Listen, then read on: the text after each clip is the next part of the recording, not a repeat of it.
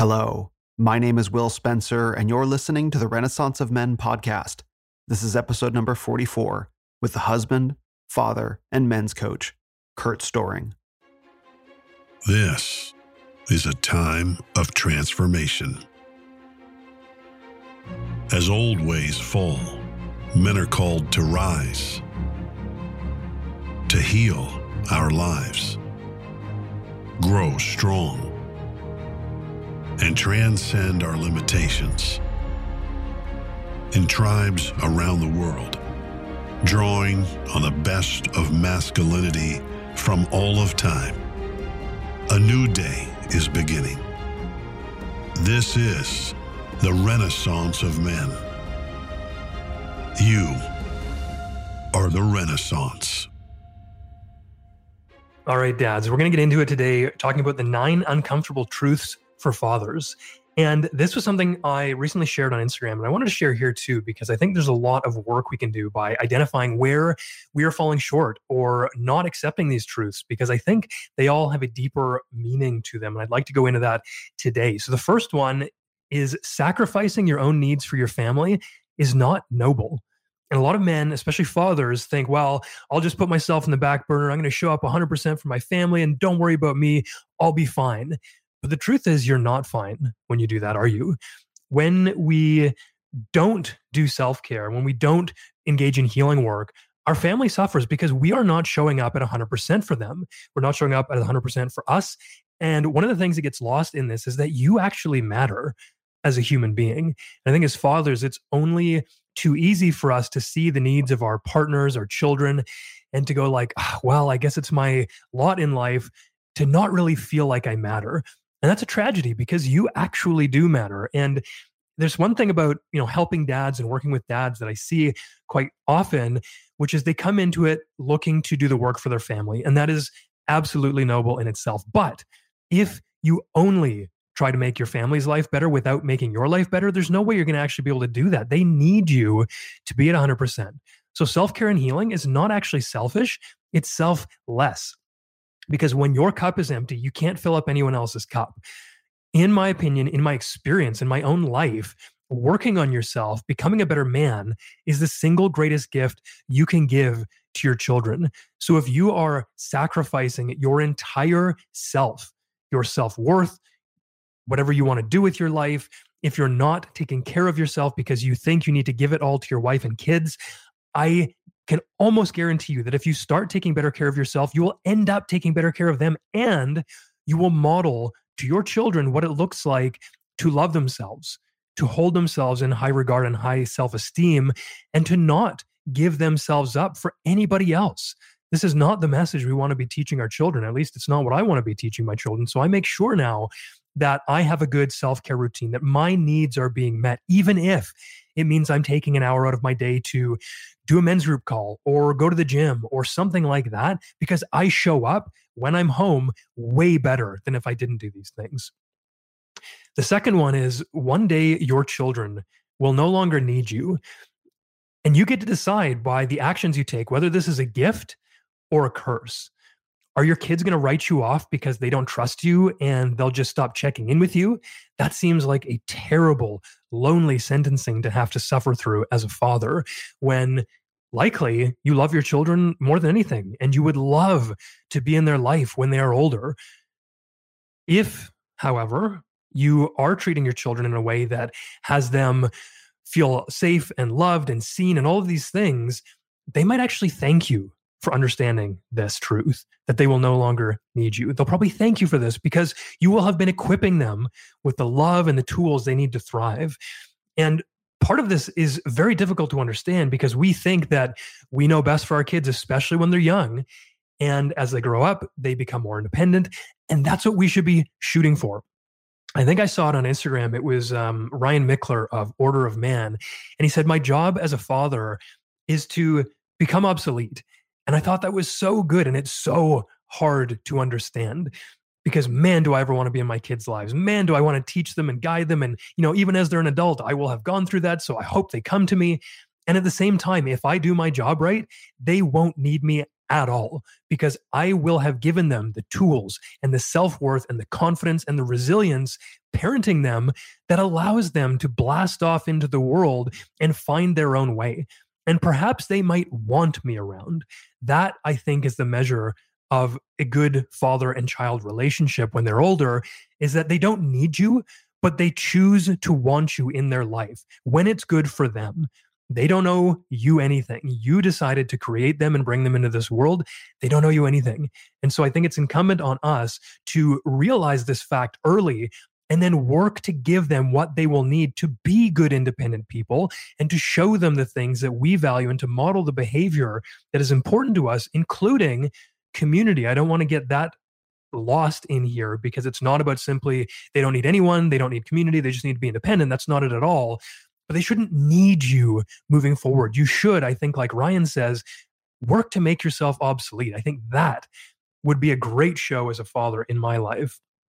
Number three is you must prioritize your wife over your children. This is so counterintuitive for a lot of men because. What do you think of when you hear the phrase doing work? You probably think of lifting something heavy at the gym, like getting under a barbell and putting up weight while heavy metal screams in your ears. Perhaps you think of sitting down at your desk and grinding out a spreadsheet, a creative project, or a few tweets or emails. Or maybe you think of tools, dirt, sweat, and dusting your hands off at the end of the day and appreciating the beauty of a job well done. Something like that, right? Well, what if I told you that there's another kind of work? A kind of work that's less obvious, but no less important. And in my experience, it's the kind of work that I've seen even the physically strongest man afraid to do. It's called inner work. It doesn't require muscle, dirt, or even that much sweat. But it does take grit, effort, and tools. Not physical tools, tools like ideas, ways of seeing, and bold questions. It takes courage and determination not to quit until the job is done.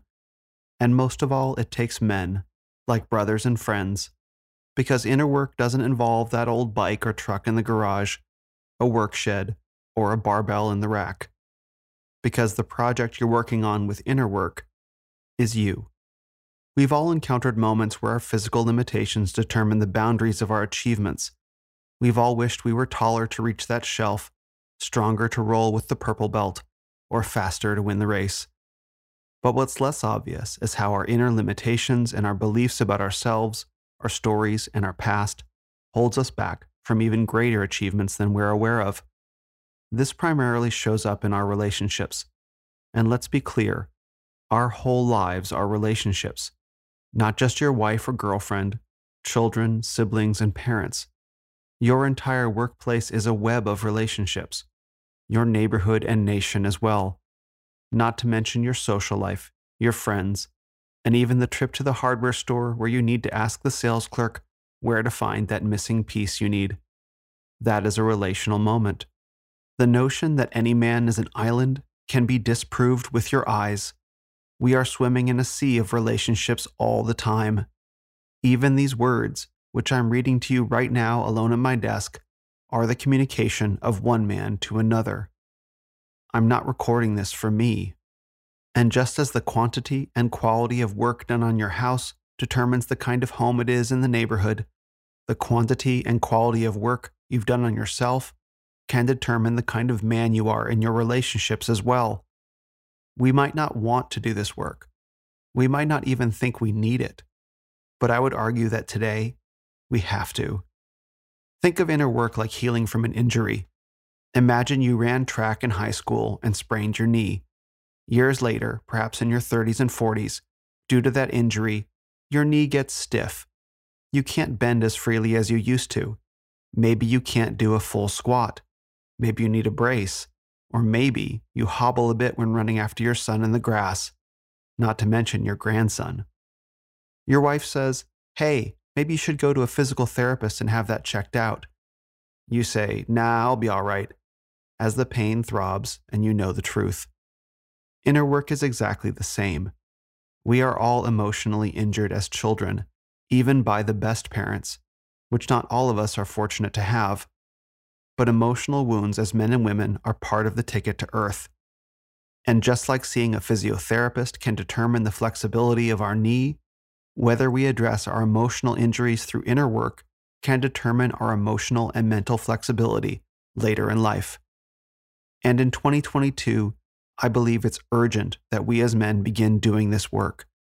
Because no age in human history, so far as we know, has had so much rapid change in such a short time, requiring so much flexibility and adaptability to circumstances changing almost by the hour. So you have Bitcoin, bullets, and beef in the freezer. Your body is prepared. What about your heart?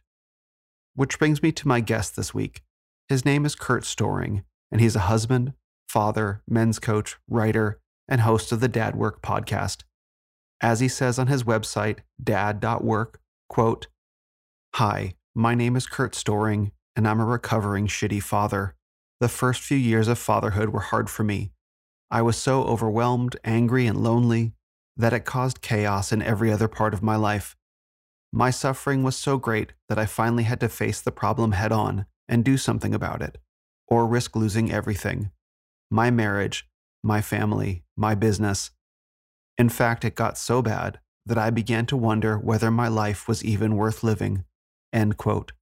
I don't usually use a man's own words to describe him, but I felt in this case Curt's own testimony would hit harder than any I could write, especially for men who know those feelings well. And given that I know how many fathers listen to this podcast, I thought you all might learn something valuable from his story, his message, his teachings, and his remarkably positive energy that I think is the greatest testament to a job well done. In our conversation, Curt and I discussed his moving transformation story from shitty father to men's leader, the notion of life artistry, the many blessings of failure, how fitness is a spiritual journey and the death spiral of obesity, and finally, the balance between men bonding through action versus through dialogue. Curt and I have a lot in common. Years before I discovered the manosphere, the red pill, or anything like that, I was doing men's work and using it to successfully change my life. I wasn't a shitty father, but let's just say I wasn't the man that I am now. So, Curt and I are both examples of the power of inner work and the promise that it holds for men courageous enough to discover this special kind of strength. If you enjoy the Renaissance of Men podcast, thank you. Please remember to give us a rating on Spotify and a rating and review on Apple Podcasts, which you can do in the Apple Podcasts app. If you write a review, take a screenshot of it and email it to info at renofmen.com or tag me on Instagram and I'll give you a shout out. Also, please share this podcast with your friends. With your help, the Renaissance can reach more men and women. Also, speaking of podcasts, the Renaissance of Men podcast is now part of Podcasting 2.0. What is Podcasting 2.0? It's an effort to get away from the tech giants and build decentralized, censorship proof podcasting platforms. So if you're trying to move away from Spotify and Apple, you can also listen to The Renaissance of Men on dozens of other platforms. Visit podcastindex.com or hit the link in the description and connect with us on dozens of other apps if you want to help starve the big tech beast.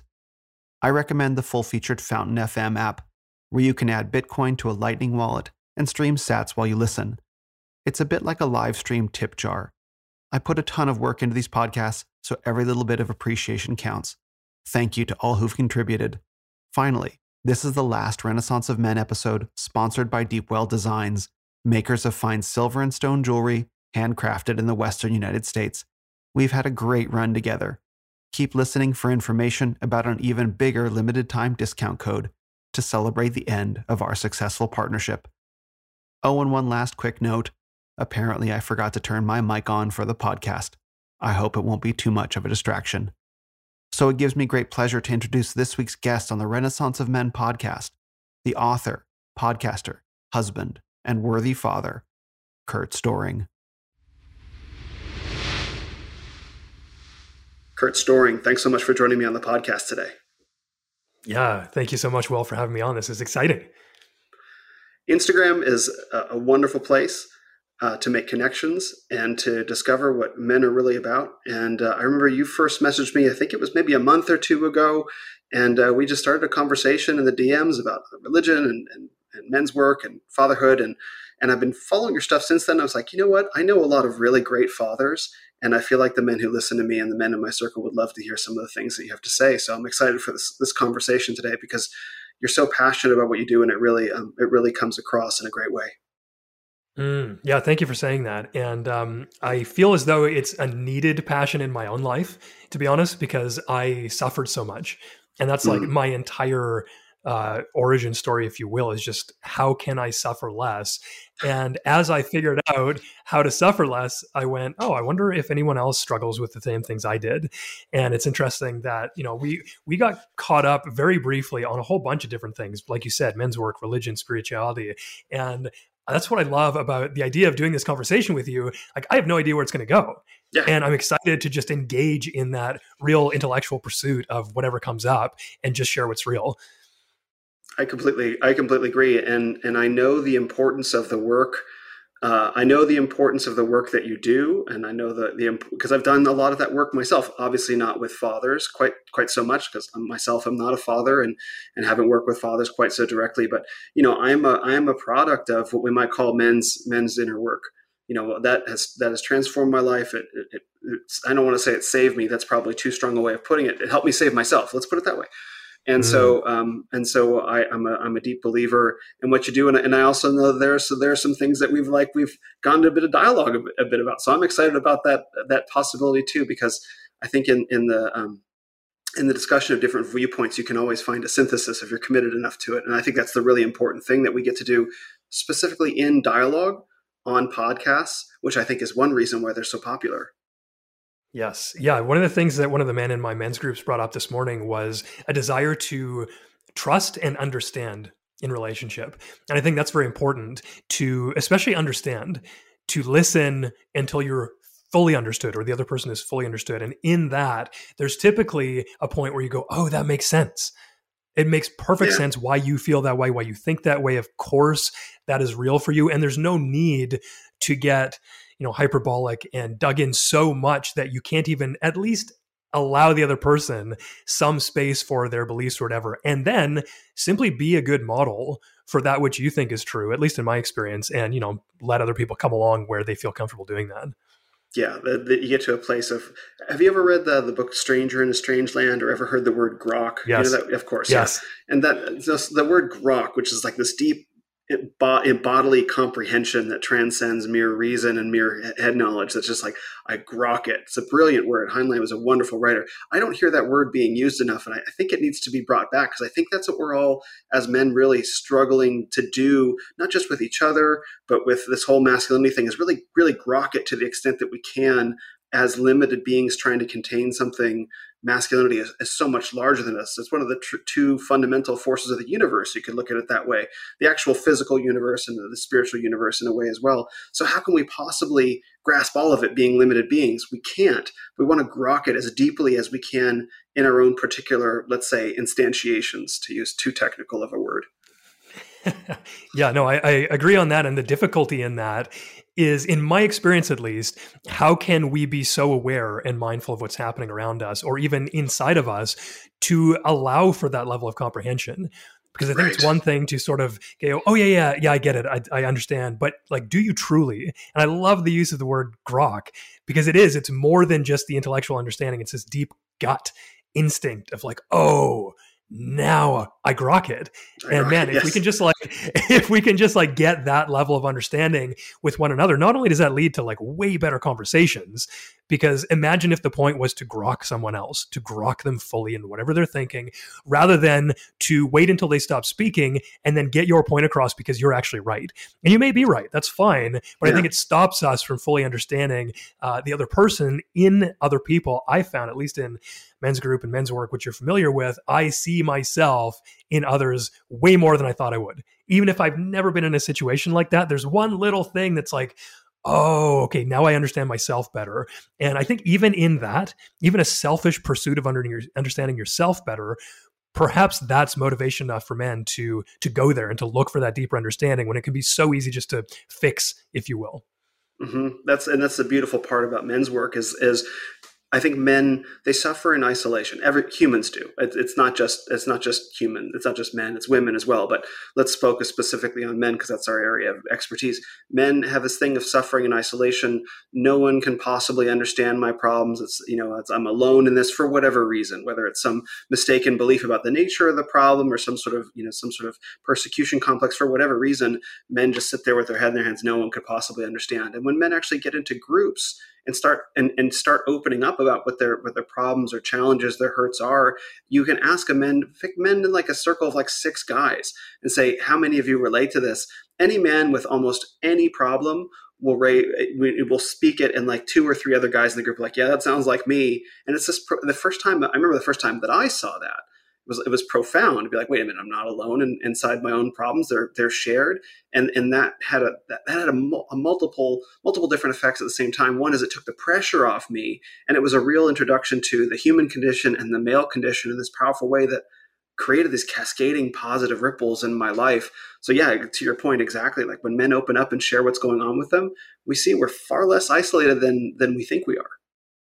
Yeah, and this brings to mind a very serious sort of vulnerable sharing that I think is uh, not common in our society that I've experienced in men's group. And, you know, I won't go too deeply into that because I'm, I'm not sure where you want to take the conversation yet. But one I thing that I did, it, I want to take it right there. It's funny you mentioned that. That's where I wanted to go. no, okay, please. Well, Go yeah, one it. thing that did come up was in one of my men's groups for fathers.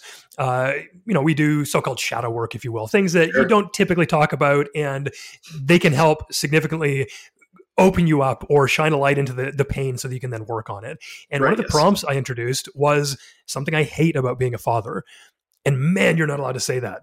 Like if you say anything about how much burden there is as a father, right, how much yeah. responsibility there is as a father, and this goes for for men in general, I think, but fathers especially, you're not allowed to go there. And so what I witnessed in that with men speaking their truth and sharing this oh, I have felt that too. And I didn't know I was allowed to say that. Yeah. and sure. it's so funny because you think it. And so why is it so hard to say? What mm-hmm. is it mm-hmm. about that understanding that you that you grok again deep in yourself? Like sometimes I just like I hate everything about the responsibility. I just want to leave. I just want to go and do my own yeah. thing. I don't want to have to work. I don't want to have these kids screaming at me. And it's so hard. And what I saw in that moment was the shared collective burden of fathers around the world. And I just had a group of, you know, six, like you said, six, seven guys, I think it was. And to see each one of them share what they didn't love, what was hard for them was unbelievably empowering for me to go like, oh man, am I ever not alone? Because these guys are sharing really deep, really dark in some cases, truths for them.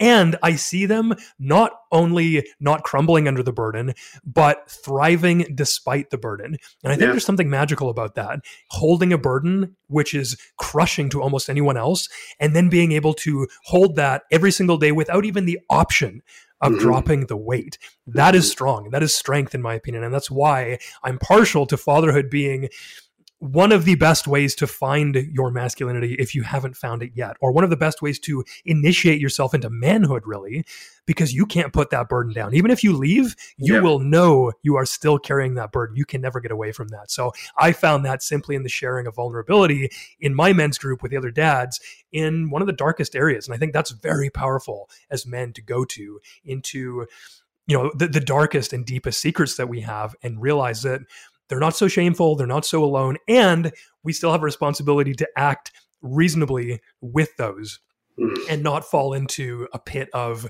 degeneracy basically this is uh, this is for all the men for all the men listening. I'm sure there are a bunch of fathers who are like nodding to themselves. Okay, that sounds yeah, that sounds like me.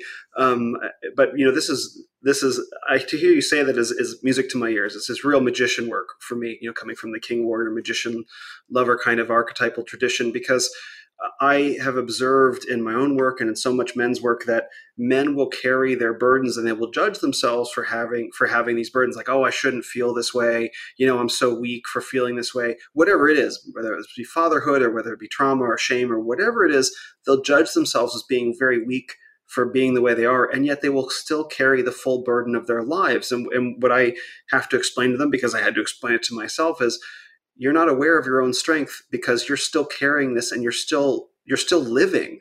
Like understand that this burden you've had it inside yourself for your whole life potentially. And yet despite this burden that's been with you you know been inside your heart been inside your body been inside your mind you've still showed up. You've still got a successful career. You've still you still got a house and, and all the things you you've been carrying all this and you still showed up and succeeded. That's a testament to your strength and your strength is locked up in the carrying of this burden and if you can if you can bring another strength to bear to let go of it you will discover a whole new strength that you didn't even know that you had. You will get this massive upgrade when you actually put down this thing that you've been carrying and and and try to live.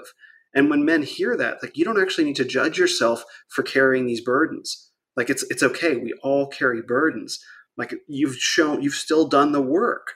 You've still done what you did to need to live and when you and now you're ready to put it down because now that you can identify it you don't need it anymore. And when men get that you know when i got that it was like oh wow. You mean i don't have to judge myself for being this way? I can embrace myself? And that's the pure transformation. There is so much pain in judgment self-judgment especially. Yeah. And the flip side of that i think is gratitude in some ways. When i can be like i think back to the father wound, if you will.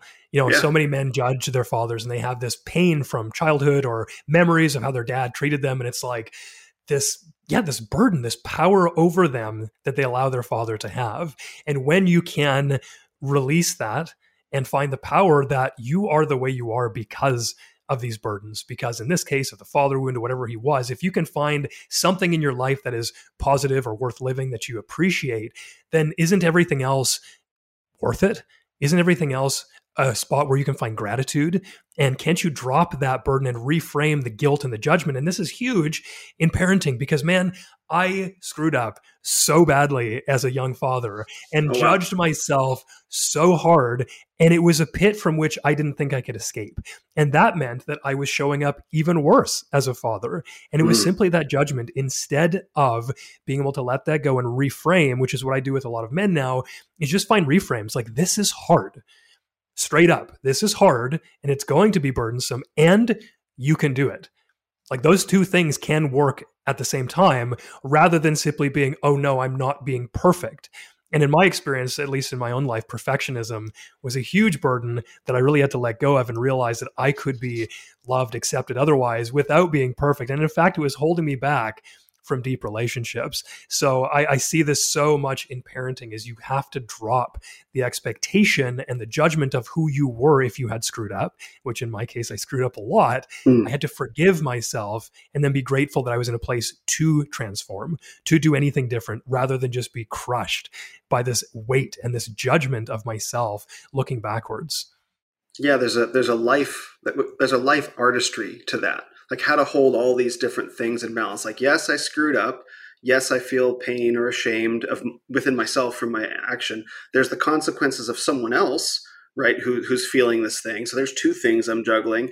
Then there's also I need to abstract myself out of it and kind of be like, okay, and know that this, these feelings are coming up in me, and I have to let them have their own life and somehow I have to juggle all these things at once to allow myself to get through it, get past it, and not destroy myself in the process and make everything worse. Like that's a that that is a skill. That's a skill. No one is born good at that. No one is born good at that. And I think one of the blessings of, of the age that we live in is there are so many tools and teachers and books and sort of cultural practices around learning how to do that for both for both men and women. But since this is a podcast about men, we'll stick to talking about men. And but I, I think it's it's one of the uniquely powerful things of our age that there are you know men like yourself, books again practices to teach men how to live that way. And um, not only did they not ever really exist before, they didn't really need to. You know, I don't think I don't think the men in the 1800s or any any hundreds prior to that really asked those questions. But for whatever reason, the nature of the world today is, has given us, has both forced us and given us the opportunity to ask those questions and learn how to um, be more effective in the way that we uh, we live and are. I suppose I'd say. Yeah, that's exactly what I was going to say, and you took the words right out of my mouth. Which is, like, why would they have needed this beforehand? Yeah, exactly. You know, like this. Is this I'm so grateful that there is this, like whatever you want to call it. By the way, I love the phrase "life artistry." That is exactly what it is. Yeah. Uh, I, I, might I might use that. So thank you. Um, You're welcome. But but yeah, like why do we need all of this work now? Well, it mm-hmm. means at least for me that we've come so far from the realities of who we are meant to be or you know, we talk about biological realities, we talk about uh, roles in society, and it's no wonder that we have trouble finding out how we are men, how we are masculine, mm-hmm. how we mm-hmm. show up in the world. How do we be a good father? Because things are so perverted in so many ways. Yeah, and I, I, just, right. And I, I just, I almost feel sadness that I can do what I do because I shouldn't need yeah. to. Right. I, I should be able to operate in a village or a community or some group of people working towards some common goal that build a container with one another. And here we all are operating alone on islands of our own, and they don't have all the resources we need. And so, yes, you're right. I'm so thankful that the books and the teachings and the practices and the embodiment and all this other stuff, the coaching, that it exists. And it's like, man, how can I make sure this doesn't need to be in the lives of my children? Mm-hmm. How can I be the man that gives them the tools and teaches them how to build community and teaches them that, you know, the metaverse is actually BS and you should live a real life. and, uh, you know, like doing that in a way that is completely countercultural. Yeah. That's sad. Like everything that I think is reality is now being like called into question that's a weird, scary place to be, to be honest. And I'm sitting over here navigating like, how do I show up? Where do I show up? What's my responsibility to show up in a way that is supportive and leader and all the rest of the things that I feel that I should be as a man and a father when everyone's telling me that like I'm kind of a bad guy for being for even being a dad. You know, like yeah. no nobody's having kids anymore. People are having dogs and cats. And that's mm-hmm. like the new kid because how could I take responsibility for another person when I'm so hurt myself? Mm-hmm. And that's where I'm hopeful that this work can be generational. That mm-hmm. is, as we help men and we help fathers, they help their children, who then help their children live a more just reasonable life. And it's weird to say reasonable because, you know, what is reasonable these days? But like, if we can just have an impact on the one man and the one family, that has generational impact. And that's why I think this work, I hope, will not even be needed. I hope to like obsolete, obsolete myself. I hope to become obsolete in yeah. doing this work. Right. And and so yeah, that's I, am not sure what the answer is, but I, I love the the thought. I think there's a couple there's a couple different things. One is that I, I feel like in some sense religion and, and I think I, I, mean lots of different lots of different religions, plural. So we'll just group them all together under religion. Has sort of um, it didn't it wasn't able to move fast enough to meet the evolving needs of, of men over the past say 100 and, 150 years. It it, it uh, stayed in this very heavenly kind of way of being and um, didn't actually begin to acknowledge the ways that comfort reshaped the demands of men and society because men used to be they used to just have physical demands. Like we didn't sit all day. We, we worked with our hands. That's a, you know, sitting all day and, and knowledge work essentially is something that's evolved, say the past 70 or so years since perhaps the 1950s, the emergence of the corporate man. And, and, and whereas men used to turn to their priest, their pastor, their guru or whatever for, for, for spiritual support, that looked a particular way in terms of like I'm working with my hands and I have these questions about spirit. But as we get more comfortable, we're able to get sink more into the nature of emotion. And I don't think, especially as emotion, feeling, intuition, I don't think religion evolved fast enough to be able to address those questions for the men that really needed it in an age where the notions of masculinity and femininity were essentially shattered you know since the 1960s so where where religion failed all the traditional structures that supported men failed over the past say 20 30 even 40 years there's been this new rise of, of men like yourself like me that have kind of stepped into that gap to provide things that religion used to but doesn't actually know how to do. My observation so we're sort of serving like i know that i would love to be you know building barns or, or whatever like working with my hands. But i also acknowledge that every village does need someone to hold the spiritual weight of the village. You know you need one guy for a hundred like one person can hold the spiritual weight of a hundred people something like that. And and i think for men the weight got so heavy uh, in the past 60 years that to actually glimpse the scale of the problem to see how much spiritual weight needs to be borne by number of men in other times you and i might be the priests of our village or the pastors or something like that. But since since that's its own thing now we're stepping into this void to bear up the spiritual weight of men uh, in this uniquely we'll say modern way. Wow. Man i love that. I love that so completely because i uh i will be honest, I don't have the knowledge of organized religion, if you will. I I, I sure. come from a background where my my grandparents are Christian, and I was raised in a way that was had nothing to do with that at sure. all. And I'm along this journey, if you will, and you know, open to learning more. Especially, I love what you have posted on your stories recently.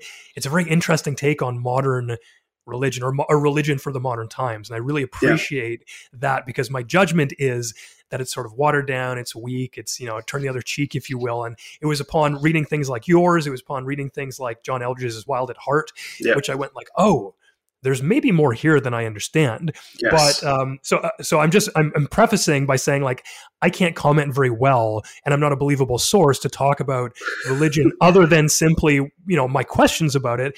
But sure. I do agree and have thought about this and talked to my wife about it in the past, and you know having come from the sort of new age, if you will, which I, I really don't like that connotation. I don't want to be part of that. It's universal. Um, I say universalism, yeah. pluralism is probably closer to where you're at yeah so so whatever that is I, my wording for what you just said is like oh I, I, feel as though i could take up the space of the the so-called shaman and i think yeah. it's very similar to what you're saying of the the priest or the pastor because you're right there is this spiritual weight and when we are alone with that it's often too much and that's one of the reasons I love men's work and men's groups, I should say specifically, yeah. is because men are now required to be the rock to hold the spiritual weight, the economic weight in many ways, financial weight, uh, the family weight, all of this stuff, and their own emotional weight. And it's too much. It's simply too much. When and the, and and the, blame oh, and the blame that is yeah, that's the dagger in the back, of course. Yeah, yeah. And and when you hold all that weight, it often is too much. Your own stuff that you need to work out is too much. And so where do you go? Well, typically most men go nowhere, and then they externalize that in yeah. uh, in rage or pain or numbing or addictive behaviors. And what men's group does, and what I think the operation of uh, a spiritual weightlifter, if you will, and I don't mean that mm-hmm. in the gym sense, but a, a lifter sure. of the spiritual weight, yeah. is that we offer men the container that they typically hold for everyone else in their lives for their own stuff. Oh, and so awesome. when you go into a men's group, when you have someone like you or me doing this work, we take the the weight we become the rock for the man who's typically the rock so rather than having everyone else's your family society's works whatever this weight on you you then get to outsource that weight to 10 other rocks and no matter, say you're operating at 150% capacity, let's just put some numbers on it, mm-hmm. and you can't deal with that because your capacity is, you know, technically 100%. What you do when you bring that 150% to 10 men, suddenly there's this 1000% capacity, and mm-hmm. your 150 is just a drop in the bucket. And so, mm-hmm. other men, as you're saying, the people who lift that spiritual weight, who relieve the spiritual weight, I think are fundamental in allowing men to express and actually grow because under the weight of the pressure and the guilt and the blame, like you say, I don't think it's, I don't think it's possible to grow and thrive and sort of exist fully as we're meant to exist and to embody whoever we're supposed to become. And so I think that's a very interesting point that you made that we've lost this. And then even though it might not be what we wish the world looked like, we can step into that role and we can take up that space without feeling like man, I wish I didn't have to do this. And that, and that's fine. Maybe it's what we were talking about before. You can hold the space of this sucks and this is fine and I have a responsibility to do this. So I, am not sure where to go from there, but I, I do love what you're saying and I appreciate the sense of relieving that spiritual weight so men can thrive. Yeah, and that's what we do for each other. I mean, that's what a what a good therapist a good therapist does is uh, this is this is what I think is meant by sort of holding space. It's like as a man, uh, I think I would say that my responsibility is to sort of be in some level of command over my environment to some appropriate degree. Like obviously I'm not going to walk into a restaurant and be like, okay, everybody, I'm in charge. Like I don't need to do that, right? But like to some extent, I feel it's my it, perhaps this is some sort of like genetic, biological, intuitive responsibility to sort of be aware in my surroundings to keep myself and those who I'm with safe. That's sort of a basic man job, and I think we're always doing that somewhere in our minds. I think that's just probably something that's running sub sub process that takes up energy. So when you walk into a men's group and, and or a therapist's office, let's start with the therapist, and the therapist is the one who you acknowledge is in charge of this room. You can put that weight down and you can, rather than being so externally focused, you can go into yourself and focus on what's going inside your head and your heart and, and your body. In a, in a men's group, that that is it's even stronger, especially in a facilitated men's group that's led by one man who's sort of part of the discussion, but not really. Who's like, I'm look, I'm driving the bus. You know, I love doing this work. This is some of my favorite stuff to do. It's some of the stuff I benefited the most from. Is the men have the ability of knowing that that guy over there is in charge, and we can all just deal with our stuff together and to be able to, have men lift each other's spiritual weight up just enough and and to point on like what the real pain point is like so i'm carrying this burden it's digging into my back and the men can lift a little bit and this is the part that's actually digging into my back and then you know you're not going to solve it all in one session potentially but then you put it back on and over time it gets lighter. That's so you and men need someone to be in charge in that moment to do it. You can't do it yourself. This is the function of a shaman. You know i've, I've worked with ayahuasca many times and the reason one of the reasons the shaman is there is so that someone is driving the bus it's not just a whole bunch of people drinking and like lying there and like going through their process alone. There'd be total chaos. Someone's got to be driving the bus, and you know, some men will go into the forest and take a bunch of mushrooms or whatever. And it's like, I would never do that. Like, at least I want a sober babysitter. I want to know that someone's driving the bus. Totally. And, and I think men are afraid to ask for that. I don't know that they know that they need it. Oh, yeah, that's an interesting point. And I have also uh, experienced journeys with ayahuasca, and I am so grateful that there is that shaman that he can that he can be there. Because like you when i hear people going like oh yeah we just had a nice weekend with friends went and did some mushrooms i'm like bro no. Like how could you do that? I need Don't to be held in that space yes. because like I, I, know how much will come up. That's yes. too much for me. Like way too much for me. So yeah I, I totally agree with that and i love the sort of analogy of the weight lifting and as you stay in this space the weight gets lighter and you're also uh, interestingly, as you sit in the men's groups or men's circles, whatever you want to call them, it's almost as though the men start building your scaffolding around you so that you're better able to hold that weight by yourself. And yes. so there's this double edged benefit of both having someone lift the weight, but also you become a stronger, more well armored, more, more well resourced human being who can deal with that and also then drop that which is troubling and burdensome, but actually like yeah. doesn't matter and being able to i think discernment is a huge thing that i would love to see more of in men to realize what takes precedent what is important here. Do i need to be stressing about this or can i drop it? And that's what i found at least in men's group is i have sort of a north star with who i want to be how mm-hmm. i want to show up and this is me as a participant rather than a leader and in some cases a leader. But when I go to group, I know I'm going to be called to show up as I say I want to show up. And so if I start straying from my, you know, North Star, if you will, then I'm going to be called out. And it's very mm-hmm. easy then for me to, you know, if I miss a meeting or two, which I would never do, but if I do, and I've seen this in other men who miss meetings, suddenly they're 30 degrees off course instead of three degrees off course. And right. you continue to to get a sort of a wayfinder by showing up and then you just get to be built up by these other men and realize you know you don't even necessarily need to be burdened by all of this there's so many different angles to take in men's group and men's work and um, i think it sort of all comes back to being able to perhaps just live your life better and to mm-hmm. to walk through life without so much pain and suffering and aloneness because i mean people use the it's a bit of a tangent now, I suppose, but people use the lone wolf mentality all the time, right? Right. And like, what do lone wolves actually do? Well, they they die, or yes. they suffer, or they go back to the pack they left. There's right. no like you know natural lone wolf who's just some like alpha taking down moose by himself. This doesn't exist. It's an right? oxymoron.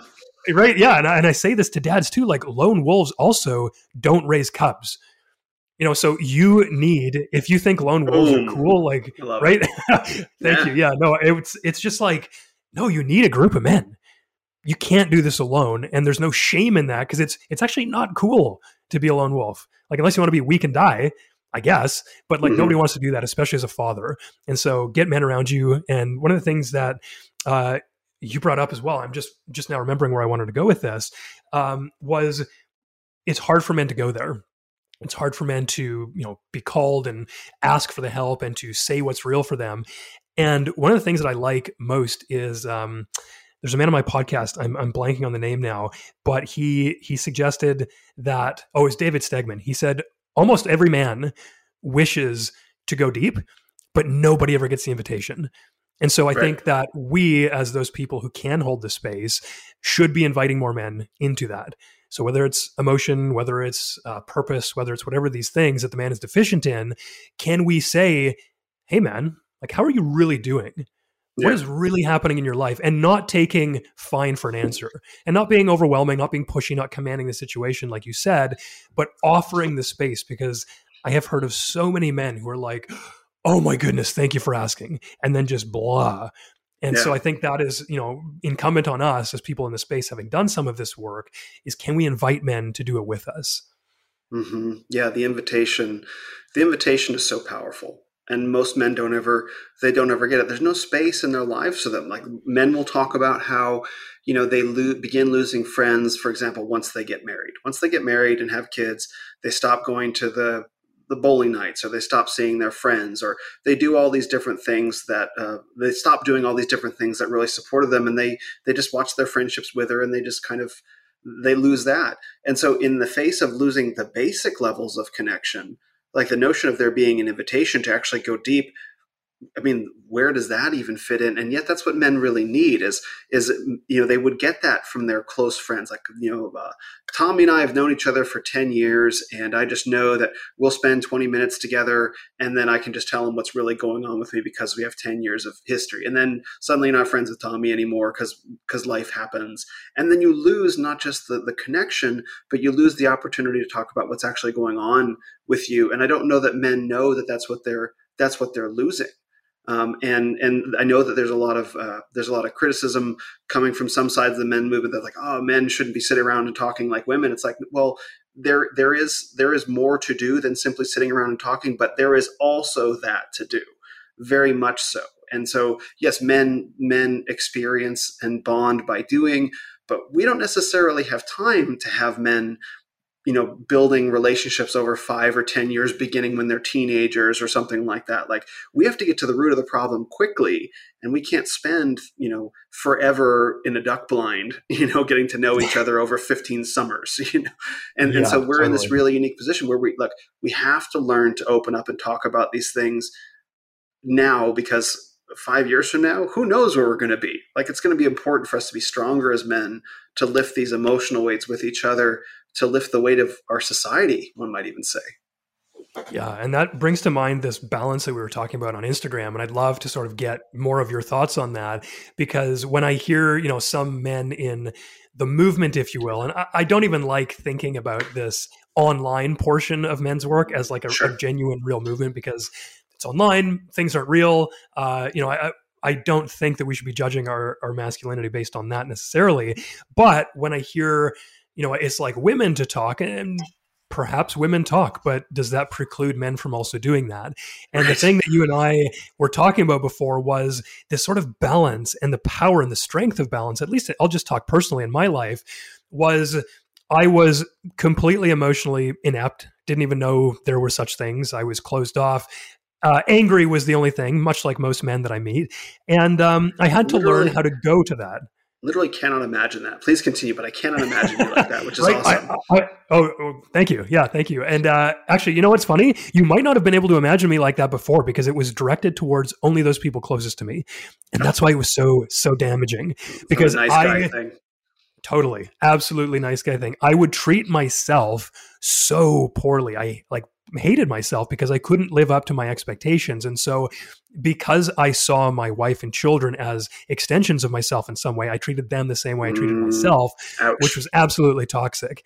And I've done a lot of recovery to get back from that point. But yeah. in saying that, I went from the stoic sort of hard rock to being open to having an open heart and really enjoying that and being in the, the mm. so-called flow state for a little while mm-hmm.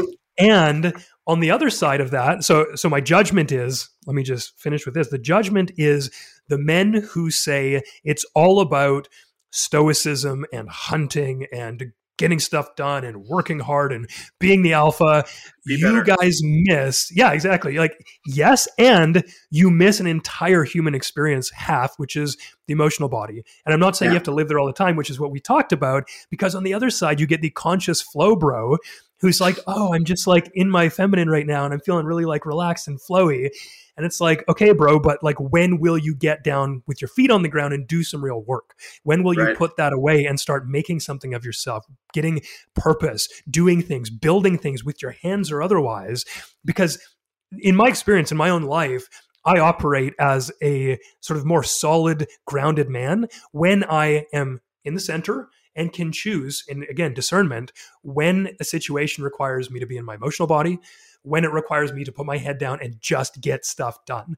Right. And I can do those now, but it required me going deep into each side of those. And I think each side, each extreme that is again way easier to market on Instagram. It's way easier to be like this is the answer. And my message is like I wonder how I can market balance because that's the most boring thing I can possibly right. think about saying like hey dad's just balance but that's been my my truth. And so i'd love to sort of throw back into your court and see where you're at in terms of being an emotion versus i think you said through the emotional stage. I'd love to just like you know throw that back at you and see what comes up yeah, you know, I was listening to your, your recent podcast with uh, Lael, I think Lael Stone. Is that her last name? Yeah. yeah. And and I was thinking, uh, I was listening to you tell a bit of your story during that podcast. Excellent podcast, by the way. Um, and I'll link Thank it. You. I'll link it in the show notes. And I was I was listening to the way that you describe uh, yourself, and I was considering that in light of in light of your work, and I realized like, well, I've always been I want to say like an emotionally fluent man. Let's put it that way um, not always in control of my emotions, but emotions, emotions, language, spirit has always been where I've kind of been oriented towards. And so the notion of of men, uh, I understand conceptually that some men cannot be in touch with their emotions. Like I completely get that. That was not my experience. Um, and so it's not something that I can necessarily relate to. I understand it from doing enough men's work. I've seen it, I've facilitated it, but it's not something that I can intuitively relate to. So for me, I had to go, uh, and of course, I had my own work to do. So I went deep. So I was naturally attracted to that men's inner workspace, and I went deep into it and did all the practices and did all the stuff, and got to the place that that's, that's parallel to what you described, where it's like, okay, now I've done all the practices. I know all the lingo. I, I, can I can I can I can go as deep as you want me to go and at some point I have to zip all this up and I have to go forward into the world and begin and begin doing. And what I encountered in this this subject that we're talking about right now, it comes up all the time. In fact, I'm in this huge long email chain with a guy about this right now about the need to achieve this balance. And so what I with them what I experienced was when I started talking to the men that I knew and we'll call it this men's inner work world, they were very resistant to the notion of leaving they were very no, resistant to the notion that their work was they thought it was the end all be all. Like what do you mean man? This is all there is. We've cracked the code it's like well no you haven't. There's this whole other side to the men's movement that's talking about its own thing that has its own limitations but you must journey beyond the, the boundaries of your homeland and journey into that other world. That world isn't the end of it either. You know, whichever it is, whether you start on the be better side, the inner work side, the, the, we'll just call them those two sides. You have to master your home line, then go into the other other land, master that, and then you find the balance that works for you. you know, so so the natural balance that you know Curt may achieve and who he's going to be is different from the balance that Will that Will may achieve. And so it's it's this process of self discovery and self creation that I think is so important that that um, that I think brings men to life when I explain to them. Like you study, uh, read all the book, different books, explore the different practices to whatever you have the time, and you get to craft the version of masculinity that that that brings you to life and refine it into the man that you want to be rather than saying i'm going to follow this practice or this way of being or that way of being. You have to fuse both together. So i agree with you in the balance as long as the balance is personalized for who the man is and and who he wants to be and what he needs to be yeah, that is so refreshing, honestly, to get the personal into it and yeah. to realize that you can pick and choose what what works in a sense, but that it has to actually be balanced in what's real for you. Because I look sometimes and I go, oh man, like I'm not my men's groups aren't showing up in the way that I hear other men are doing. And is that bad? Does that make me less masculine? Do I care? Like what what is actually real for me right now. Right. And it's again going back for going back to the sense of like oh can i even notice what's real for me? And and then act anyway because i i know there's a lot of guys who feel all this and then they just get stuck. And I, I think maybe what we're talking about is the ability to feel all this and then do anyway. And that's yes. maybe how the how it becomes embodied in a man's life. Mm-hmm. yes. And you feel all this and you do anyway and, and the, the point of that is, is maybe I can't feel as deeply as I would like in my everyday doing of things. Like I got a message from a guy who just broke up with his girlfriend. He's like, "What do I what do I do?" And you know, I was like, "Well, you have to continue living your life. You know, you can't stop taking care of yourself. You got to go to the gym. You got to do, got to fulfill your responsibilities with the pain. You got to carry the pain and live. Don't let it let it crush you." But what men don't have, and I but I said you also have to find brothers to lean on because you can carry it if he's going through a bad breakup. It sounds like he can carry it for a few days. He's a young guy. He can carry it for a few days, maybe, but there'll come a point where he begins to get weak, as we all do. We don't sleep right. We, we don't get enough to eat, or we don't have enough water. Hungry, angry, lonely, tired, right?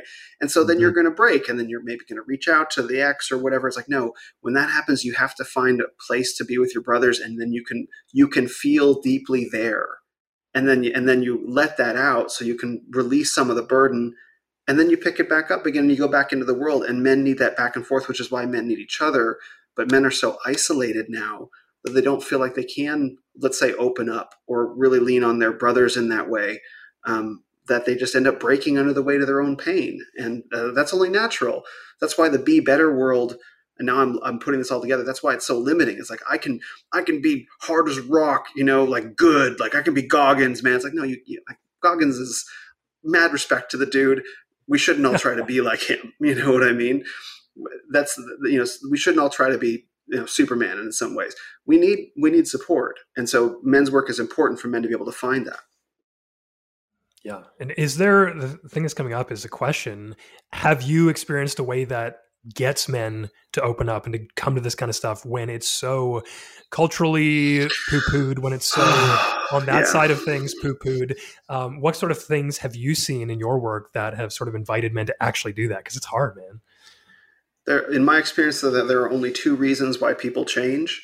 One is because they they're experiencing pain, like active pain. They don't really know how to do anything else with it, which usually means needs to manifest in some sort of crisis, or because they want something aspirationally so bad that they're willing to risk anything to have it. It's either or. Those are the two things that motivate men to change.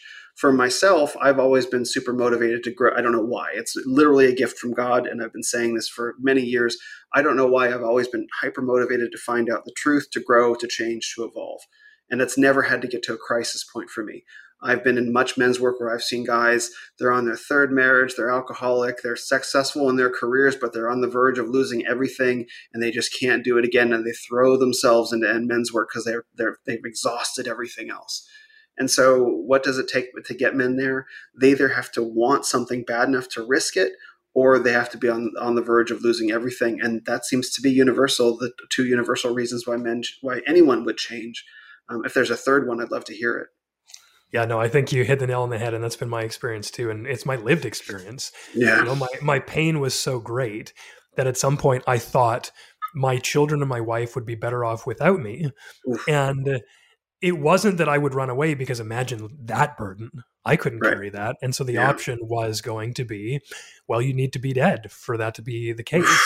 and that was the pain and like you i don't know what it is i've just always had this optimism and this hope in mm-hmm. order to continue to grow continue to get better. And there was something that along the way said well just try one last time. Just keep going. Like don't don't do this yet. Just give it one final chance and it was the pain that motivated me. It was the pain of how I felt every single moment of the day. It was the pain of seeing the damage I was doing to my wife and children, mm. seeing that they were growing up scared of me, and then they were starting to yell. They were starting to express anger in ways that were hurtful and harmful. And so, yeah, it was like absolutely the pain for me. And on the same time, it was somewhat aspirational. And that for me was business wise. I was seeing all these business guys who made so much money and I wanted to be there. And so I was willing to like do anything. And that's how I actually found meditation was through business. Mm-hmm. And it just so mm-hmm. happened to be a, a vital point in my my journey in like, you know, healing, whatever, was yeah, it was, it was aspirational as well. And I think part of what I, I'm asking and what I'm getting at is like, have you experienced being open in your journey as being an invitation for men to go deeper because that's what I'm seeing. I'm just like, hey guys, here's what's real for me. Mm-hmm. Can you relate? And also, if you want to relate, like, here's some of the stuff I did. And I've seen that be really important, which is one of the reasons I'm so pumped to meet men like you who have podcasts like this, where it's like, here's what's real. Can you relate? Here's what we did. Like, mm-hmm. does any of that resonate? Can you pick that up? Can you do your own work around that? And so yeah, I, am not sure what the the closing to this is, but I love the chance to sort of just be vulnerable and share what's real because it's hopeful. It gives men an opportunity to see that they're not going to have to make, you know, consider even the decision that I was considering, which is like it's too much. Don't yeah. get there. Like the Mack truck doesn't have to get Mack truck doesn't have to kill you. It can just, you know, hurt, I suppose, but you might want to see it coming before you make sort of rash decisions and, and change before that. So um, anyway, man, thank you for for going there. Oh, thank you. I mean, I, I, was just having a conversation with a good friend and mentor yesterday where he was saying you know, some, it just takes the first man. Just the first man just has to stand up. You know, if you put it out to a room of hundred guys, and and uh, and you know this the, this mentor Glenn, he was saying, you know, he, he would say, "Here's what's true about me, X." Right, just from a leadership position. Here's what's true, but here's what I don't want you to know about me. And then just to say that, it's like, okay, now who else has something to share? And that f- someone will stand up eventually a man will stand up. And then whatever that man says, you single them out. That took courage because it did take courage. And sometimes it just takes one man, the courage to open up and really share what's going on with him that just creates this torrent of men that all want to do the same. But I, th- I, think as men, and I think this is a good thing, we're we're very motivated by you know by I'm motivated by modeling. Let me put it that way. I'm a very much a show me learner. You know, tell me, let me figure it out for myself, or show me.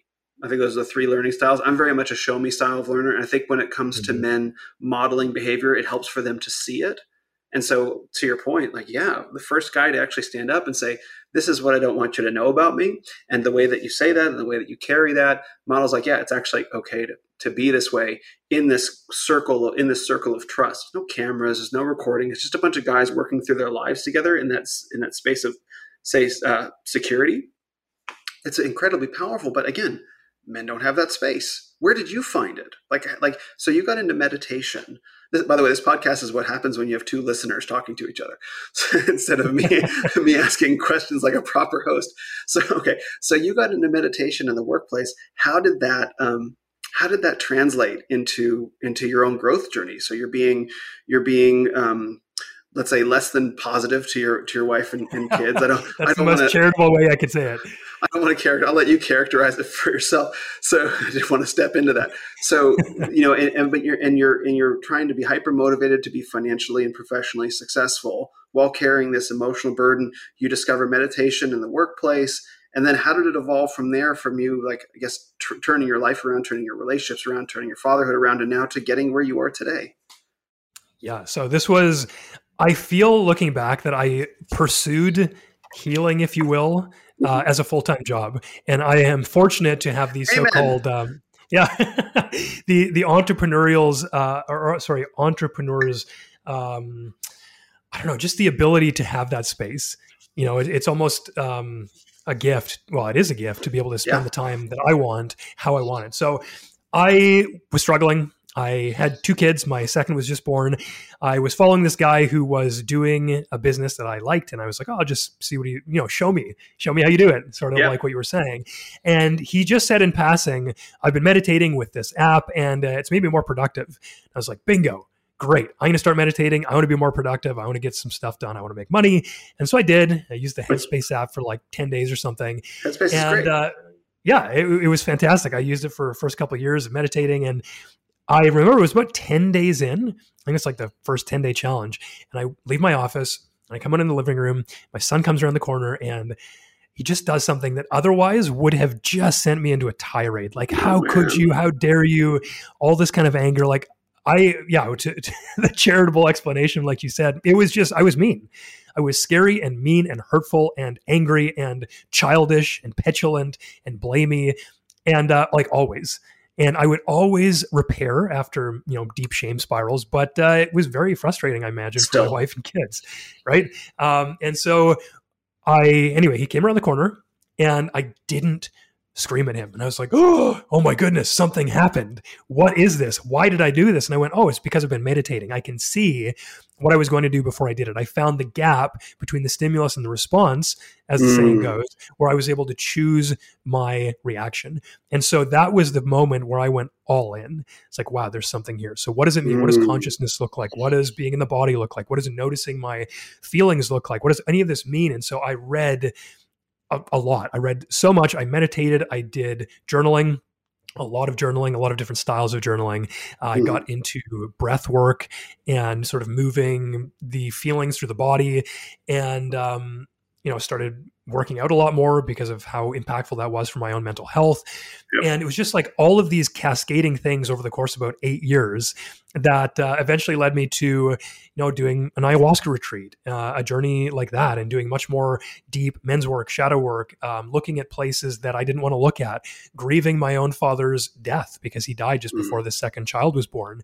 Mm. And I just got really deep into why like that was my that was my uh, question that was leading all of this. Why am i doing this? Why do every time i say i'm going to be better i fall off the wagon again? And what i found was there were sort of deep wounds that were not healed if you want to use the term um, sure. and they kept being brushed up against. So i would be triggered by something different by my children or wife but it would hit the same nerve Mm-hmm. And so mm-hmm. asking myself why over and over and over again and learning how to sit with what's coming up through meditation, mindfulness, journaling, breath work, whatever it may be, eventually men's work, that sort of allowed me to go to what I feel at, at least right now is sort of my deepest core wounds which relate to you know my father leaving my mother uh, my mother mm-hmm. going through probably great depression getting very ill through my childhood feeling yeah. abandoned basically and then wondering like how am i supposed to help this kid when nobody helped me so my son comes into my office looking for my help looking for my emotional support and i'm just like dude i'm just going to get angry at you because this is triggering because nobody was there for me when i needed it how yeah. am i supposed to show up for you and so you know long story short, eight years of this type of work led me to needing to share it because I did get through the other side. Yeah. And to me, that looked like maybe I'll just go there. I mean, I don't know how much time you have or want to want to have. I have all the time um, in the world. Beautiful. Okay, so let's go there. Um, my specific journey through the worst of it and into a place that I feel now like a mature, initiated man and leader is that I finally admitted and in the company of other men this was specifically with my grandfather who i meet bi-weekly for lunch and uh, which is a gift in itself and i said to him i was i was blaming my parents as we as we do and do. and i said afterwards after this came out this blame I said, all I feel is like I'm a three year old boy who just wants mom and dad to be there for him. And I was like, mm. ooh, man, that is really painful. And I yeah. just started crying.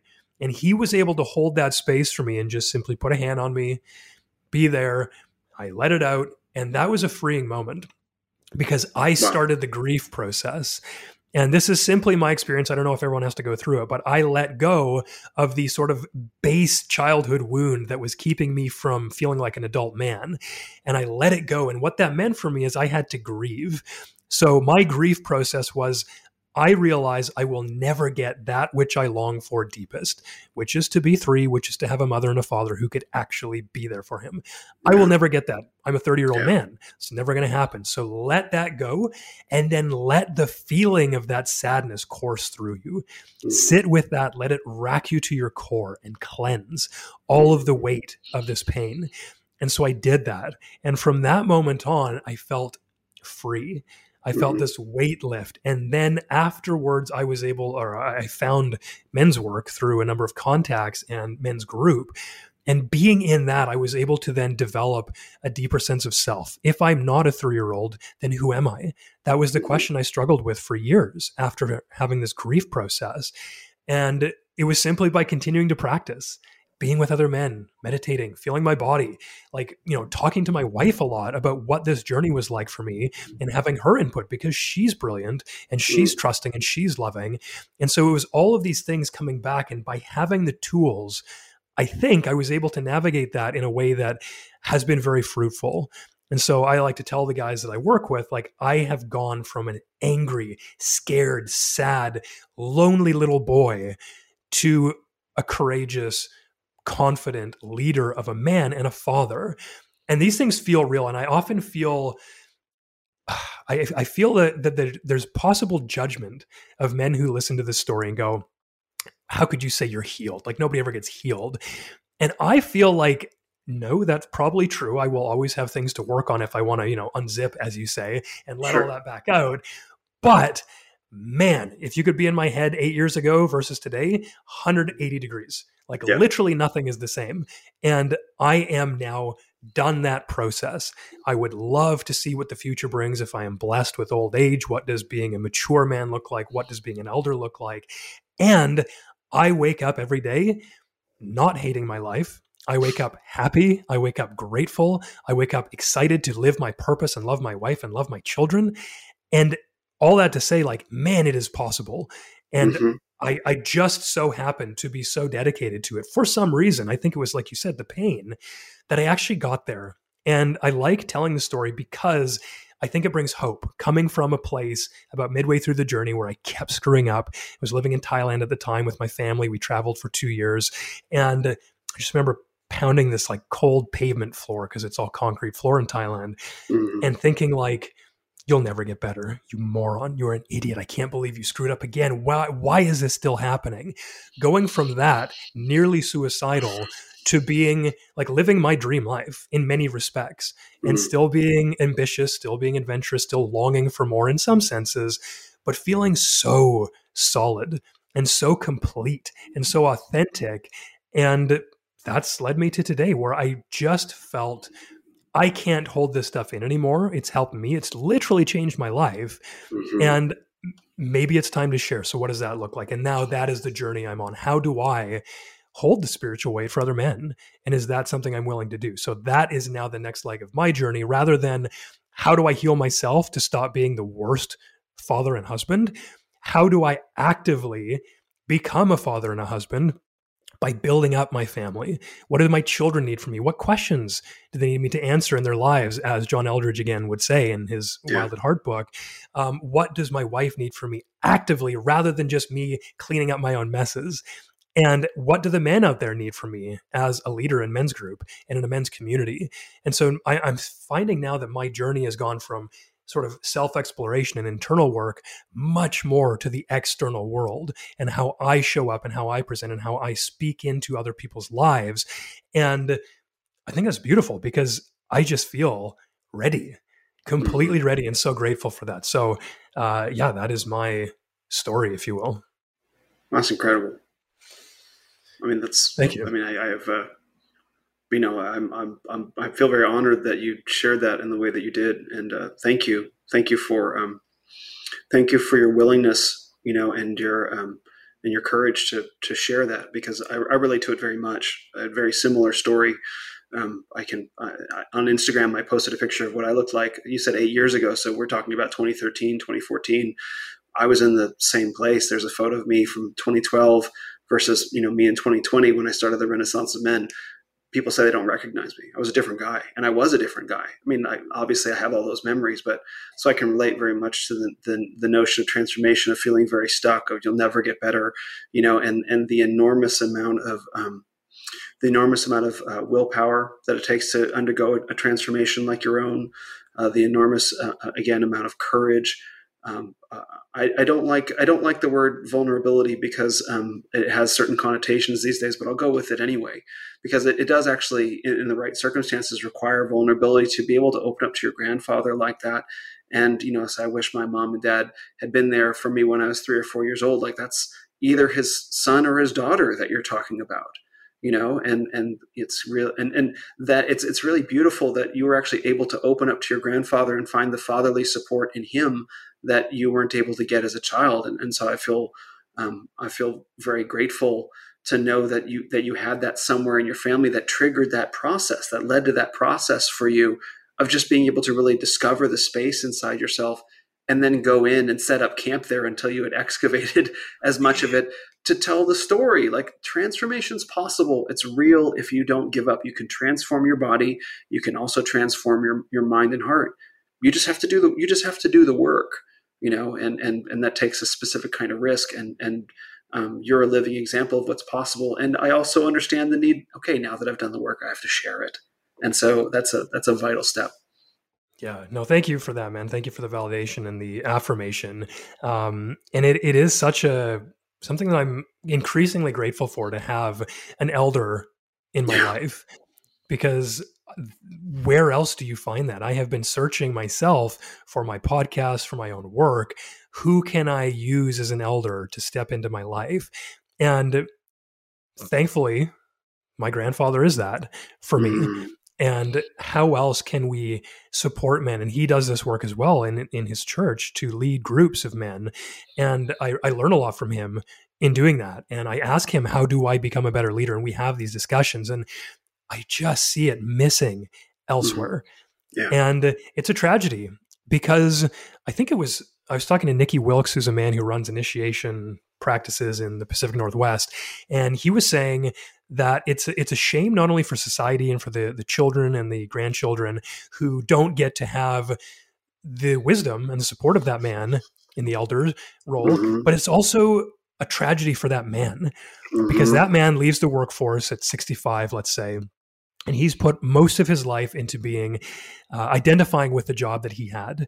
And when he retires, rather than enjoying his freedom, he feels lost and like he's worth nothing because he no longer is the job that he used to identify with. Oh, yeah. And so he feels worthless and he feels that he has nothing to give mm-hmm. to society or his children or his grandchildren. And he checks out for 20 years, watches a lot of Jeopardy, and eventually dies. And that's a tragedy. There's, you know, one year, 10 years, 20 years of life of a man who feels lost. And he should be sharing all of that with us what can we learn from that man that he has gone through? And so I, I would love to also invite eldermen to step up and, and do this work and in whatever way that looks like for them, simply Amen. holding space and sharing space with younger men because man, I want more of that. And I even have one of the few relationships in my circle that has an elder contact in my mm-hmm. grandfather. Very few other men have that. So I don't know where we find them. I don't know how we help them, but perhaps it's incumbent on us to continue to grow into that role as we age. And what does that look like? And who can we call up to be that elder role? And one final thing on that thought, as you said, um, sort of setting up camp inside, one of the things that I would like to give my children is a roadmap and tools to that camp. As I've gone through my healing journey, I did it all alone until I found men's work. I struggled, I yeah. suffered. I, I, am for some reason very good at doing inner work, you know, and it, will only get you so far alone, right? Same, but yeah. but but I'm I'm really good at it. And so the thing was, imagine if imagine if your wounding, your traumatic experiences, your conditioning, whatever the thing is that's keeping you from being authentic and living your best life. Imagine that it lives inside your body and there's like a, a mine. And you know, you you find it one day, you you trip in the hole, and you're like, oh my goodness, there's a mine here. Why? This is why I'm feeling so terrible. Yeah. And then you go, well, like, what do I do with this mine? And so you fashion a pickaxe. You have to go cut down the tree. You have to learn metallurgy. You have to put the the pickaxe head on, and you got to do all this work just to start mining. And then yeah. you mine, and you're like, well, where do I start swinging?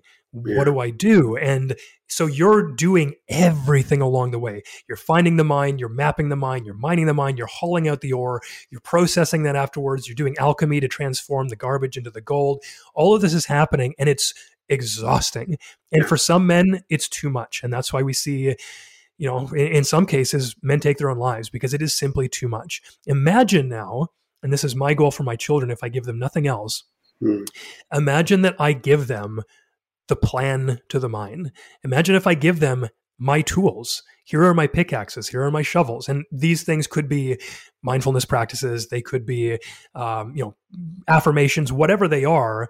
They won't have to go chop down trees and make pickaxes. They'll be like, oh, I got a mine. Here's the map. I know how to swing this pickaxe. I'm not yeah. going to hit myself in the toe. I have all the tools so that when they go through their necessary journey, if they choose to do so, when they come across all the things that were bad in their life or perceived to be bad, their father wound that I am clearly going to be responsible for creating, can't get away from that, at least they'll know what to do, where to go, and how to fix it. And I hope that that will mean that they don't spend eight, nine, ten years suffering and thinking that they can't make it happen.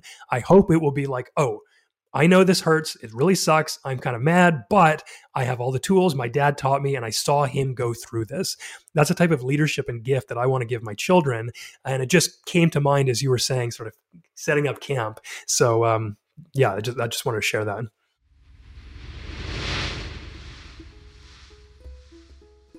Men, if you've ever given thought to your personal style, you've probably come across the idea of accessories and jewelry. But the subject is tricky. As my friend and style coach Tanner Guzy might say, it's best to wear pieces that have personal meaning to you rather than wearing an accessory just to wear it. But it takes time for pieces to acquire meaning. I have a ring that I've been wearing for 20 years. It's traveled around the world with me. You can't just buy that off the shelf. So, how can you find a meaningful piece without needing 20 years in 30 something countries? The answer is hand craftsmanship and one of a kind wearable works of art made right here in America. Which brings me to our sponsor, Deepwell Designs. If you've listened to this podcast, you've probably heard the name before. Deepwell and the proprietor Thomas William have been sponsoring the podcast for the past couple months, and we've had a remarkable run together. And now we're reaching the end. Thomas handcrafts silver and precious stone pieces to meet your specifications. He's been making them for over 20 years, having learned lapidary and silversmith from his grandfather as a boy.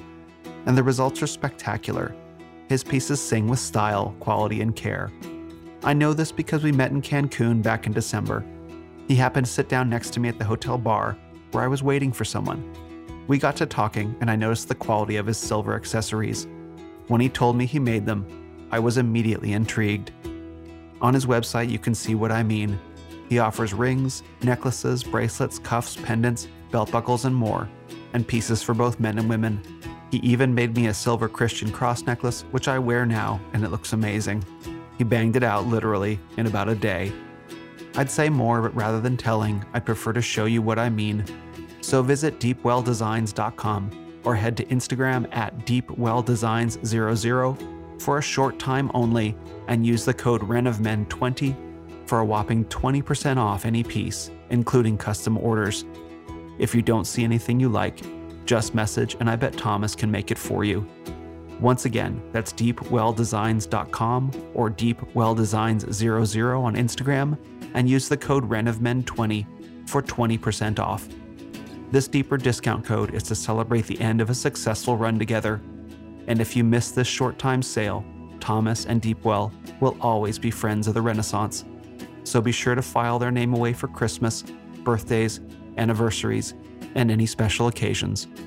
Or if you're just looking for that special piece for yourself, one of personal meaning that also makes you look great.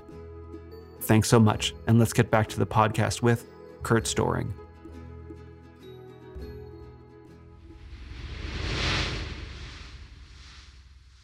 That's beautiful, and and and from from my perspective, you know, I think uh, the father wound that so many men have is because of an absent father, either um, physically or emotionally or even mentally. It's that it's that they carry these wounds of their fathers, you know, and and, and it's important for men to develop the belief that my you know i made it i'm alive so my father did his job. I mean, it's important to set that floor. It's a low bar in some cases but nonetheless and my father was doing the best he could which is i think any man who does this work eventually lands in that realization and gives it to his father as a gift um, but many of those men uh, are struggling with uh, with absent fathers, whether by divorce or, or abandonment, or fathers that just weren't there mentally or emotionally for them, or present for them in the ways that they needed. And uh, nonetheless, we will, no matter if our father is there or not, we will all receive father wounds. It's you know that's welcome to Earth. You're going to receive mm-hmm. a father wound. You're going to get a mother wound too.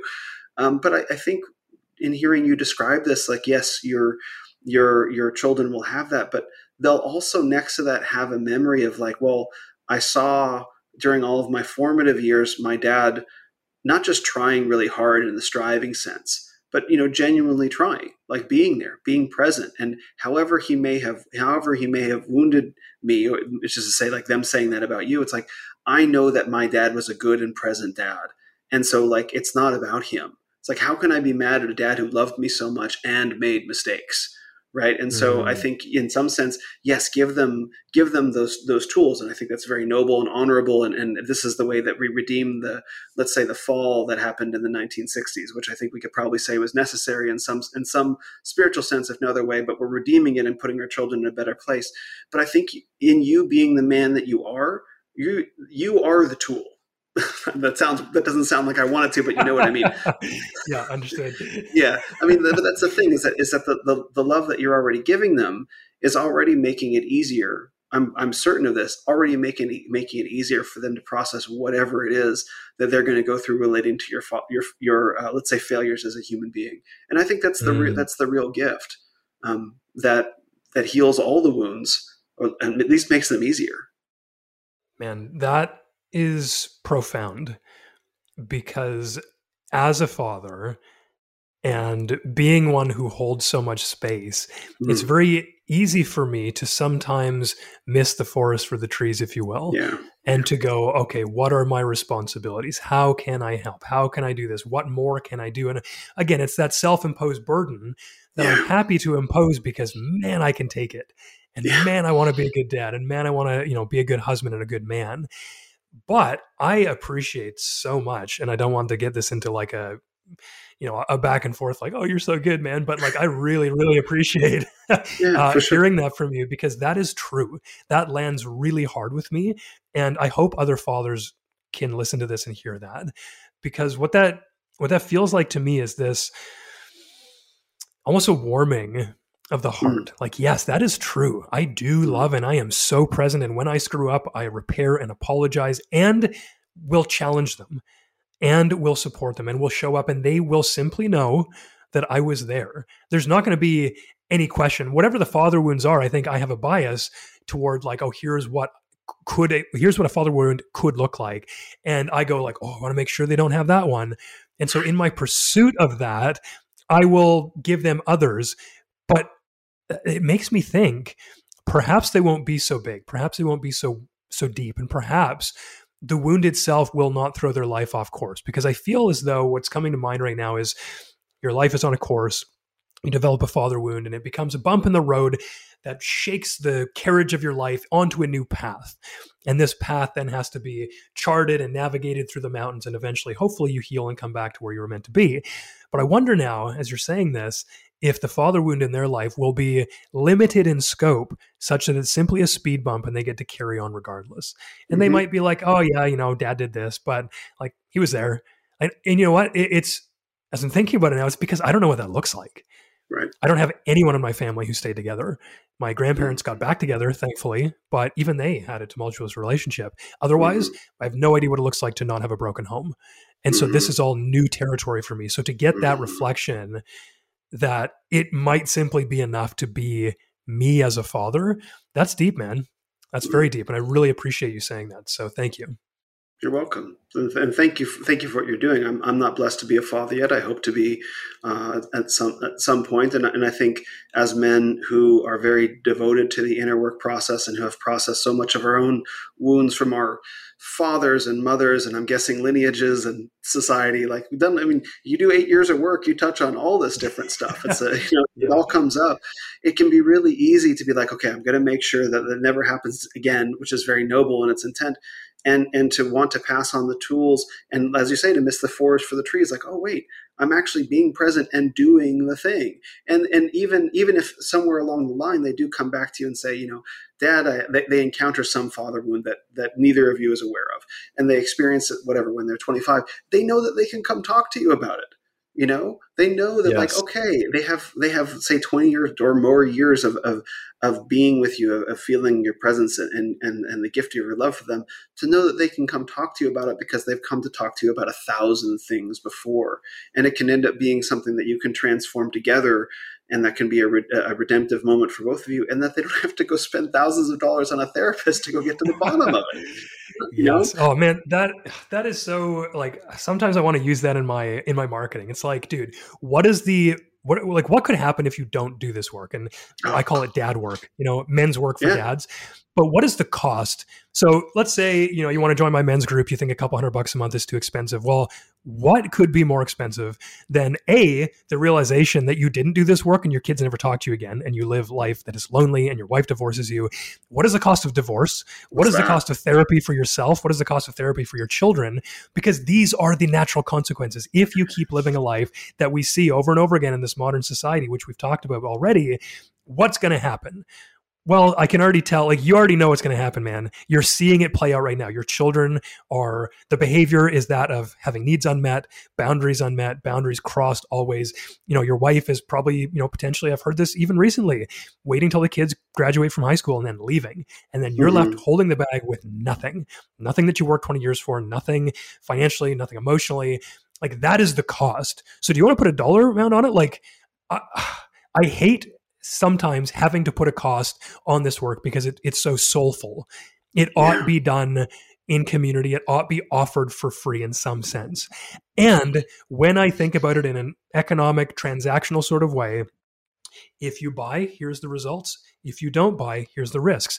The risks are so fundamentally and foundationally dangerous to your life and the lives of your family. I feel as though this work is almost priceless. Like, yeah. how could you place a price on changing your life, changing the direction of your child's life from one of potentially addiction and therapy and yeah. confusion? There are all these things that are directly relatable to how you father and how mm-hmm. you parent. Like, oh my goodness. So, eh, all this to say, like, if you don't have a self-help budget if you don't have a self-development budget please make room in your budget for that and yeah. don't spend it with me i don't care spend it on something that yeah. feels right to you because if you have a budget that's like oh netflix going out for dinner uh, you know well going to movies all these things that might feel relaxing and perhaps you need them because you live a hard life like man that is so not important compared to the soulful way that you show up and if yeah. that soul is colored by pain and wounding that's unresolved and not being done in work with other men, I, I just I can't fathom how you couldn't take action. And so, you know, uh, sometimes I enjoy triggering men on purpose to wake them up. Right? I like I, I'd rather you get triggered on my Instagram than 20 years from now when it's going to hurt a lot more. Yeah. Because man, come alongside us. Let us do the work with you. Find something in yourself that can be healed and like pass it on to your children. So a bit of a rant, but uh, do your own work, guys. we have a lot in common. It sounds like. no, and I, I, agree with everything that you said. I, I, think it's vitally important that men have some sort of self development budget. And and there's a, I lived in New Zealand for a while, and in New Zealand in Australia they have this uh, expression. It's like a just take some concrete pills swallow some concrete pills and harden the fuck up, right? and you know, it's a great articulation. You know, oh, I don't need self development. I don't need any of this inner healing stuff. Like, oh man, I don't, I don't need any of that. And and okay, so let's just let's just say that you're doing great across the board in your life. Maybe you don't, but you could be doing a lot better if you did. And and you know when you really frame that to a man, he's like, what are you willing to pay? But not just with money. Like paying with money gets you in the door. You know, so you have to get in the door, but you also have to pay with yourself you have to pay with your effort. You have to pay with your commitment. And, and that will really is what generates the transformation. You can show up, you can you can spend a thousand dollars or whatever and go to some transformative seminar, but if you don't do the work, if you don't pay with yourself, you won't get anything out of it. There's no magic wand that gets waved and so it, it, so so for men that are considering it which i strongly urge you to do you know there's also the you, you, pay the money you set aside the the say the financial budget to it but set aside the energetic budget as well to make sure that you actually get something out of it. Like I I have a, you know, I have, I have a men's group as well, and the and the rule is like, look, you know, just participate. That's all you got to do. You know, you don't you don't have to be in the group, but just participate, right? And and because if you're not going to participate, then you're not going to get anything out of it of all of us of all of us putting in, and that just goes across the board for whatever you're called to do whatever you know whether whether you're going to the gym like you can't just go to the gym like i'm just going to lift these five pound dumbbells and just, i'm going to walk into the gym and then walk out and then voila it's the same yeah. it's a, it's the same it's the same thing and so but i think for a lot of men making the energetic space like oh, i don't there like there's i don't know if it's laziness it's probably laziness fear um, the fear of the unf- so fear of what they might encounter the fear of the unfamiliar insecurity all these different things that makes them say like even if they had the money they wouldn't they wouldn't want to put the energy in because it's like oh I, I don't they would say that i don't need that and then underneath would be so much other things but there's so much that they could get out of it that would improve their lives even in one dimension like with your wife how many different areas would that propagate to instantly? And this is the value of the work. Until you start doing it you don't know the value of it. Yeah and that's so true and and investing yourself and uh, one thing that i noticed recently is i spent a lot of these years and i was doing the practices and i was getting a lot of healing done if you will but i yeah. wasn't actually sitting with them I was yeah. checking the boxes to get to the next one. It's like I'm just going to stack self help. I'm going to like you know I, like really try to be efficient yeah. with it. So I'd meditate, so I could stretch, so I could go to ex- exercise, so I could go like do my morning routine, so I could read, so I could journal. And it was like mm-hmm. check, check, check, check, check. And I really had to. It was after improved I am. Yeah, exactly. yeah, what's your meditation streak, bro? I'm at like five thousand days, but I haven't noticed a minute of it. Um, and so, like, I, I, did that for a long time, but it wasn't until I was able to like actually sit and integrate all of that that things just like slammed into me, and it required me slowing down.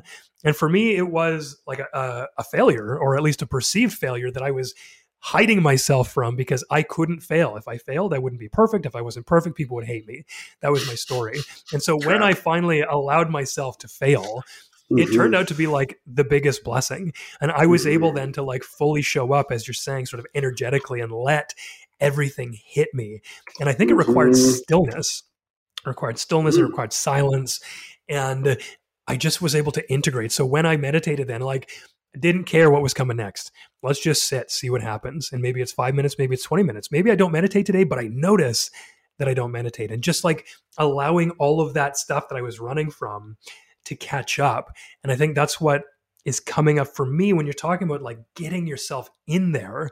And it could be more basic, simply like telling what's real for you. Like we do father shares in men's group. Like mm-hmm. share about your father because that's important, or share about something I don't want you to know, like you mentioned.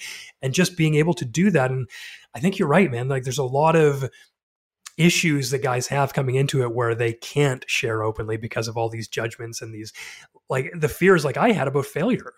You know, like if mm-hmm. I do this, my self identify my self identity will be so thrown apart or blown apart that like I can't bring myself to do that. And so I think it's I'm not sure what the answer is actually, um, other than simply to like slow down and sit with yourself. And uh, I have been challenged on occasions, especially to myself and guys like myself who are sort of hard chargers. Like, can you just sit and do nothing? Like, don't even meditate for like half an hour or an hour. Can you just sit in a chair and do nothing? And that's like excruciating for me. And mm-hmm. I mean, obviously, that talks to the society we live in, the speed of everything, the addiction to dopamine and everything that's coming with our phones. And it was the thing that really made things land, like really land in a way that they weren't before. Mm-hmm. And I used practices and tools almost as crutches because I was still so unwhole inside. And I want to sort of give permission to do that for a little while to men because I think a lot of times they see guys or maybe even hear stories like this where it's like, oh, well, like I don't have that kind of time. I, I don't know how am I going to like get there because it might take me five, eight years. And look, if you're doing work with other men, it'll take you less time, uh, at least in my experience. But if you're like, look, I don't have the time, how am I going to just get healed? How am I going to be authentic and like right away? And that's what my wife needs. That's what I need. That's what my kids need. It's yeah. okay to use these tools as crutches while you learn how to show up fully from your heart and authentically. And what that looked like for me was like, how do I get my kids to stop hitting me? Because my behavior has led to him being very angry and expressing it in ways that are really bad. And mm-hmm. so I needed to learn the words, the affirmations, the you know emotional words, all these things that allowed him to feel safe, seen, soothed, mm. secure, if you will, secure attachment. This is what um, Dr. Dan Siegel talks about I needed to learn those tools and use them as crutches along my journey so mm-hmm. that I could actually stand up and take one small step at a time rather than having, you know, broken spiritual and emotional legs, if you will, and not being able to take a step. And so if you're listening to this thinking like, oh, I don't know how to like drop in, that's okay. Like it's totally yeah. okay to use them as tools and as crutches as long as you realize there is an, a greater calling or a greater purpose for all of this work, which is to get so clear and so authentic and so transparent in who you truly are showing up as that you no longer need them.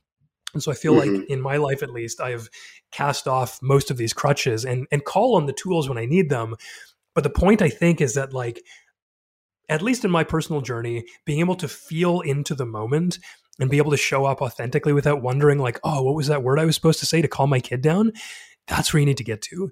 Mm-hmm. And that, that's at least where I've tried to get to. And that feels so much less exhausting, so much less taxing, so much less intellectually demanding, where it's just like, huh, what does this moment need? Okay, let's do that.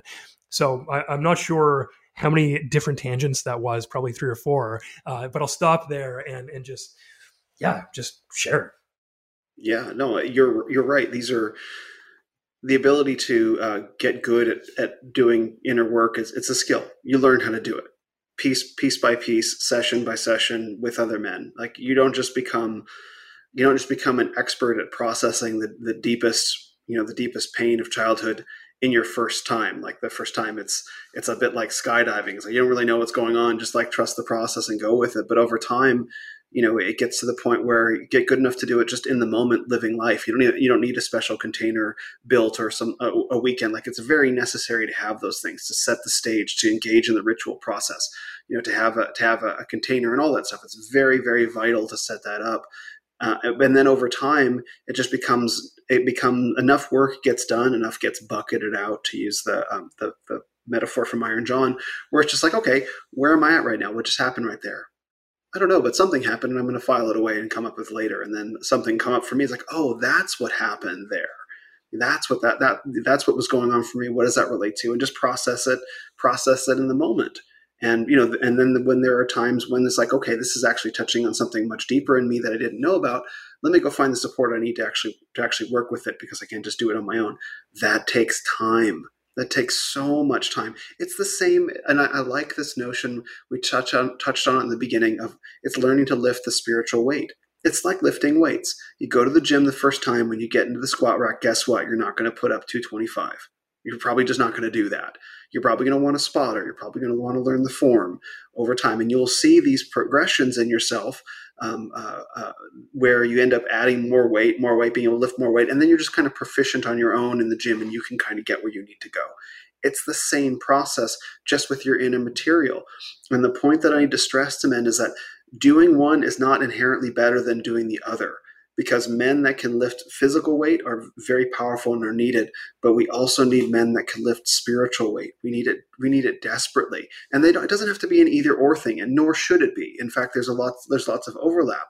I certainly have gotten physically stronger from getting, let's say, spiritually stronger because in the moment when the bar is beginning to go down and I need to put it up, I can clear my mind and say three words bar go up and the bar goes up. That's literally what happens. I'm like yes. there in the rack or whatever, and like my whole mind is clear, and I just say to myself, "Bar go up," and the bar goes up because because I have that presence in my mind. Not like, oh, my dad thinks I suck, or remember that time that girl laughed at me. All that stuff would be in a man's mind, and then he, his energy bleeds away into his into his stresses, and it leaves his muscles versus being able to focus it towards the accomplishment of a physical goal. So this is how being able to lift the spiritual weight and the physical weight they feed into each other but they're usually phrased as being so opposite. And in my experience, because we're not we're not like I'm a spiritual being right now and now I'm going to be a physical being. No, we're one whole being all at the time. So one improvement in one aspect of ourselves improves the other aspect of ourselves. But the men's space focuses so much on fitness because it's it's so visible that it loses the aspect of, hey, let's go do the work and see how it feeds into the rest of our lives. Yeah, and simply being open to that possibility, I think, is important as well because if you just tell like sometimes i'll tell dads like just go to the gym. Just start exercising. Yeah. Um, oftentimes that will clear up or express uh, through the body so much of the emotion that it will come to be that they have more space to do the spiritual work. And i yes. think even suggesting that it's possible might trigger that understanding in men to be like, okay, I'm going to go to the gym and I want to be strong, I want to be ripped, whatever. But like, oh, I wonder. Like these guys said, it kind of felt good. It cleared the mind. It opened you up to being excellent in other areas of your life. Like, what if that was something that we taught guys in the gym rather than just like go crush this weight? Like, go crush this weight and then listen to how you feel. How does your body feel right now? How does your mind feel? Like, imagine that was like on the back end of the training. oh man, well, I've, I'm actually been thinking uh, with a friend of mine of starting a men's group here in Phoenix, like an in-person men's group, and because we had, we had been in a men's group together, and it was very um, very emotional processing, very life processing stuff, and it was going in some specific directions where it's like, okay, these men are they're they're able to go into their feelings, but a lot of these men really need to train, and they're not activating that side of themselves. So my buddy Sean and I were talking about like, what if we did a men's group that includes like maybe we go to the gym together once every couple weeks? What if we can actually go to like LA Fitness or whatever? It's like uh, all of us are going to. Oh man, what an incredible idea! I'm gonna I'm gonna take that. Thank you. and man, I, I can't remember where.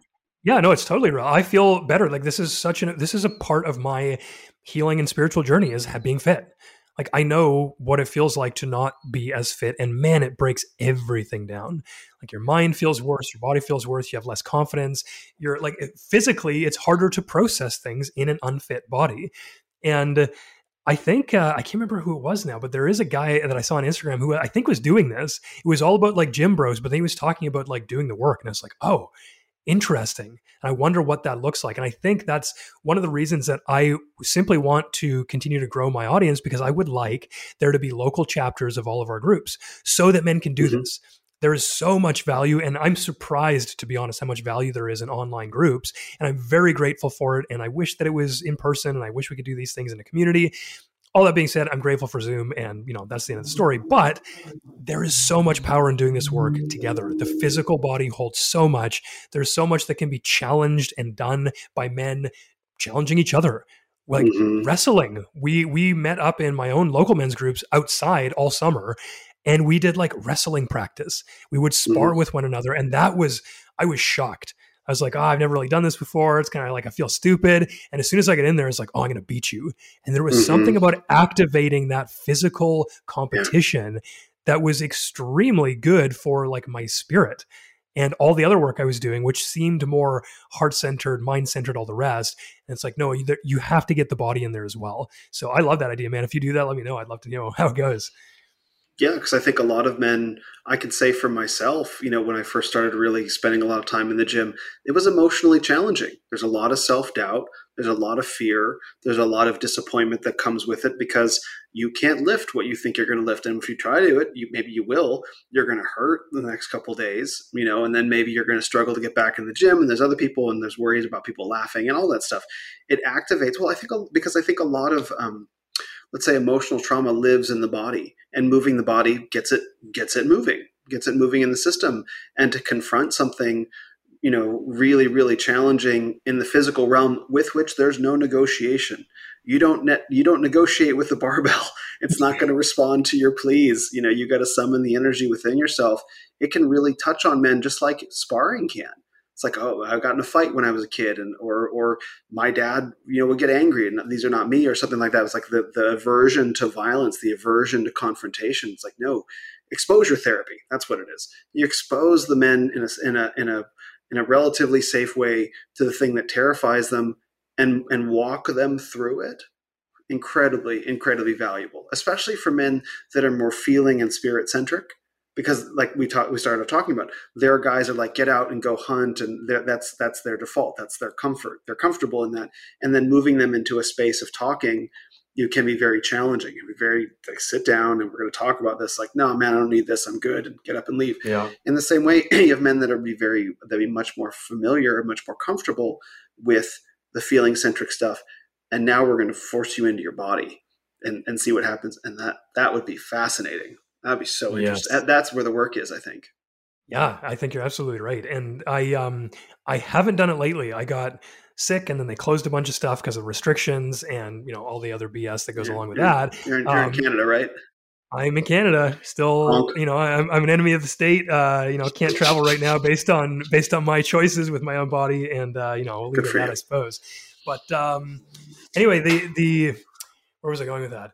Uh, oh, right. The one of the things I really enjoyed and would love to get back into as soon as I can find a way to do it uh, is uh, martial arts. Like I started training Brazilian Jiu Jitsu for the couple months before they closed everything, and man, that was thrilling. Like completely mm. exhilarating. Being able to test my strength because this was a this was a, a, hole in my identity. I didn't know what my strength was. I never got in a fight as a kid ever or an mm-hmm. adult. Like simply never. I was always great at re- reconciliation, uh, talking my way out of things. You know, not being an, a jerk to begin with. you know, not being Helps. in those crowds. And yeah, it does. And um, when I went to this men's group that we did outside, my fear was, oh my goodness, I don't know my own strength. Yeah. Nor do I know my capacity for weakness how mm-hmm. badly will I be beaten? But how badly could I beat this man? Mm-hmm. And that mm-hmm. was like this this unknown in my psyche that actually felt as though I was less myself. I was missing this piece of my identity. Like, what what is my physical uh, ability? I don't know. Like, I play yeah. sports a lot, so I know how good I am at hockey, but like fighting, different. And so, doing this process in men's group, joining this, you know, jujitsu gym. I don't know what they call them. I'm sorry for anyone who's serious. um, cool.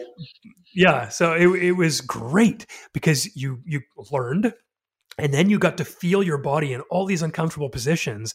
And not only was it good to like test where how strong i was for example and how, how smart i was with my body but i also learned like just how even though i was so in touch with my body i thought i was like man i didn't even know i could feel those things and here i am mm-hmm. like okay I've, I've, got to notice my feet while i notice this choke while i notice them not touching my neck it's like all of a sudden i am just i can't get out of my body i am yeah. so deeply into my body that it ended up being like very powerful work just personal inner work to go and start sparring and like rolling with these guys on the mats and uh, realize like just how far you can go with that like you can mm-hmm. master it, but it takes years. And that in itself, I think, could be a spiritual practice for a lot of men. Oh, yeah. Oh, a, a thousand percent. It must be, right? Because I, I, would imagine you'll get to a place of in it. I've done a little bit of jujitsu. I prefer, I, I seem to prefer boxing and striking and may sign up for an MMA class just because man, I get into the gym and I wrap, put the wraps on my hands and just wail on the bag and I feel amazing, amazing. I, I did enjoy the jujitsu that I did uh, for sure. But definitely uh, to be in any sort of martial arts practice, you recognize that like your own limitations of, of cognition and belief will actually prevent you from moving forward. And whether you conceive that as a spiritual practice in terms of like I'm going to kneel and pray, not necessarily in that sense, like a, uh, oh Wikipedia the Wikipedia definition for spirituality, which has long since been erased, which what I think was excellent, it was a like a process of, of, personal evolution was how it defined spirituality. Like to engage in a spiritual process is a process of personal evolution. And i thought that made it really concrete. So if you're truly growing as a person you're engaged in a spiritual process. That's what that's what i mean. That should be the function of religion as well as to grow you as a person to be one of those things. But definitely to really pursue a martial art to excellence it's got to be this really integrating process of you know i see like i have to show up every day i have to confront my own discipline you know i have to confront my fears i have to confront my self-limiting beliefs and i have to persist and be resilient through challenges and plateaus. Absolutely one of the most profound spiritual processes because it involves the body. You know the arts are another one but it's different. You're not going to you're probably not going to get hurt painting. You're probably not going to get hurt writing. You know what i mean? Yeah. you're probably you're probably not going to be confronted with your mortality in a really real way you know in the same way if someone's like about to choke you out like oh wow i'm a fragile being that could actually be killed by another human being. I don't want to ever feel that again. Yes. You're not going to feel that you're not you're not going to feel that probably you know practicing guitar let's hope. But that's and i think that's why a lot of men really like jiu-jitsu is that it really brings them into their body and, and confronts them with their mortality and their potential weakness if i'm speculating. Yeah no i would have to agree with that so, so do you? So the men that are in your men's group, I mean, do you? Is this something that you encourage them to do? Is this something? Is there some accountability component that you drive them to? You know, in terms of in terms of being in their bodies. Yeah, so in my in-person men's group, we have accountabilities. We make sure we, you know, we fill out a spreadsheet, we have meetings about it, and often there is a weekly accountability, which is to make sure you hit like five out of these seven things. And there are things like drinking water instead of pop or soda if you're in the states i guess um, like exercise right exercising um, eating like whole foods and there's there's this very basic almost like caveman understanding of life, which we've come so far from, um, that just make you feel better. And so, yeah. yes, there are there are sort of accountability aspects to that as well. And in these new groups, which are online, I'm I'm thinking of how do I do this? What kind of challenges can we do? So these are, I think, you know, some are three weeks old, some are eight weeks old, or thirteen weeks old, something like that. Eleven, something. But don't do public math. Um,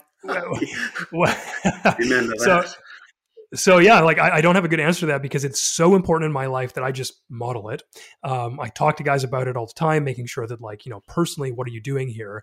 But uh, it does bring to mind the the need for that, and I appreciate you bringing it up because I haven't put a lot of thought into that in in this new intake. So mm-hmm. that was something I, I, will need to do, and part of that is uh, I'm I'm really looking forward to having in person retreats. Yeah. Right now, it will have to be in British Columbia because I can't get anywhere else. But if I can get men in here there's a lot of stuff that comes up with the sparring and with the breathing, with the cold plunges, and with like the trust exercises of carrying other men. There's all of this stuff to do in the physical body that I'm very excited about. And it's a matter of like translating that to online. You know, like, mm-hmm. do I mm-hmm. just get us up and doing push ups together? Like, okay, maybe. But like, what is the more consistent way of getting that in the online world? And perhaps it's just, as you say, accountability and challenge. Mm-hmm. challenging these guys to step up. I think that's probably the way to do it. Just challenge, like, here's what we're going to do, make it even a, a, crucible, if you will. We're going to do this together over the course of a week or a couple of days. We're going to you know, video video it or whatever and um, and share it. So I don't know. It's not useful in this conversation, but it's actually useful for me to just to, to think about it. So I appreciate it. No, it's it's a part of the conversation that's um that I think is growing in many different corners. I know that there, like the men's movement, the men's space is very complicated, and there's lots of different rooms in, in the giant mansion, and some very much default to physical accountability, practice, fitness, you know, post physique, and, and all that, where it's much more natural. And uh, and I think what those guys do is, is great, and I learn a lot from them. And, and I find that the other there are other corners that emphasize the physical much less, either out of they're avoiding it or that just doesn't even enter into the calculation. I mean, who knows? But I, I, think very slowly they're beginning to learn that okay, no, we actually need to start thinking about this. This is really this is really important for us to um, because it is a, it is a spiritual practice. It is powerfully transformative.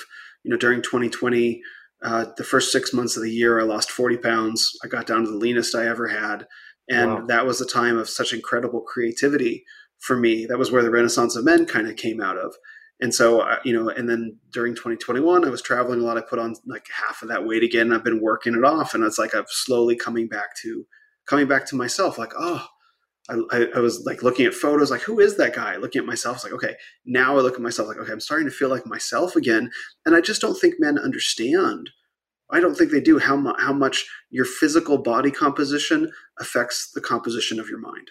I, I don't think that that's well understood at all. Uh, and, no. and how and how not only is your physical comp- composition a reflection of what's going on in your mind it's sort of like it's a spiral it's like the mind influences the body and the body influences the mind and you gotta you have to break that cycle and because otherwise you'll never know who you really are covered uh, either either being physically weak and not understanding your physical capability or being overweight and buried under layers of comfort which is essentially what's going on if you were to strip yeah. that away, who would you be underneath?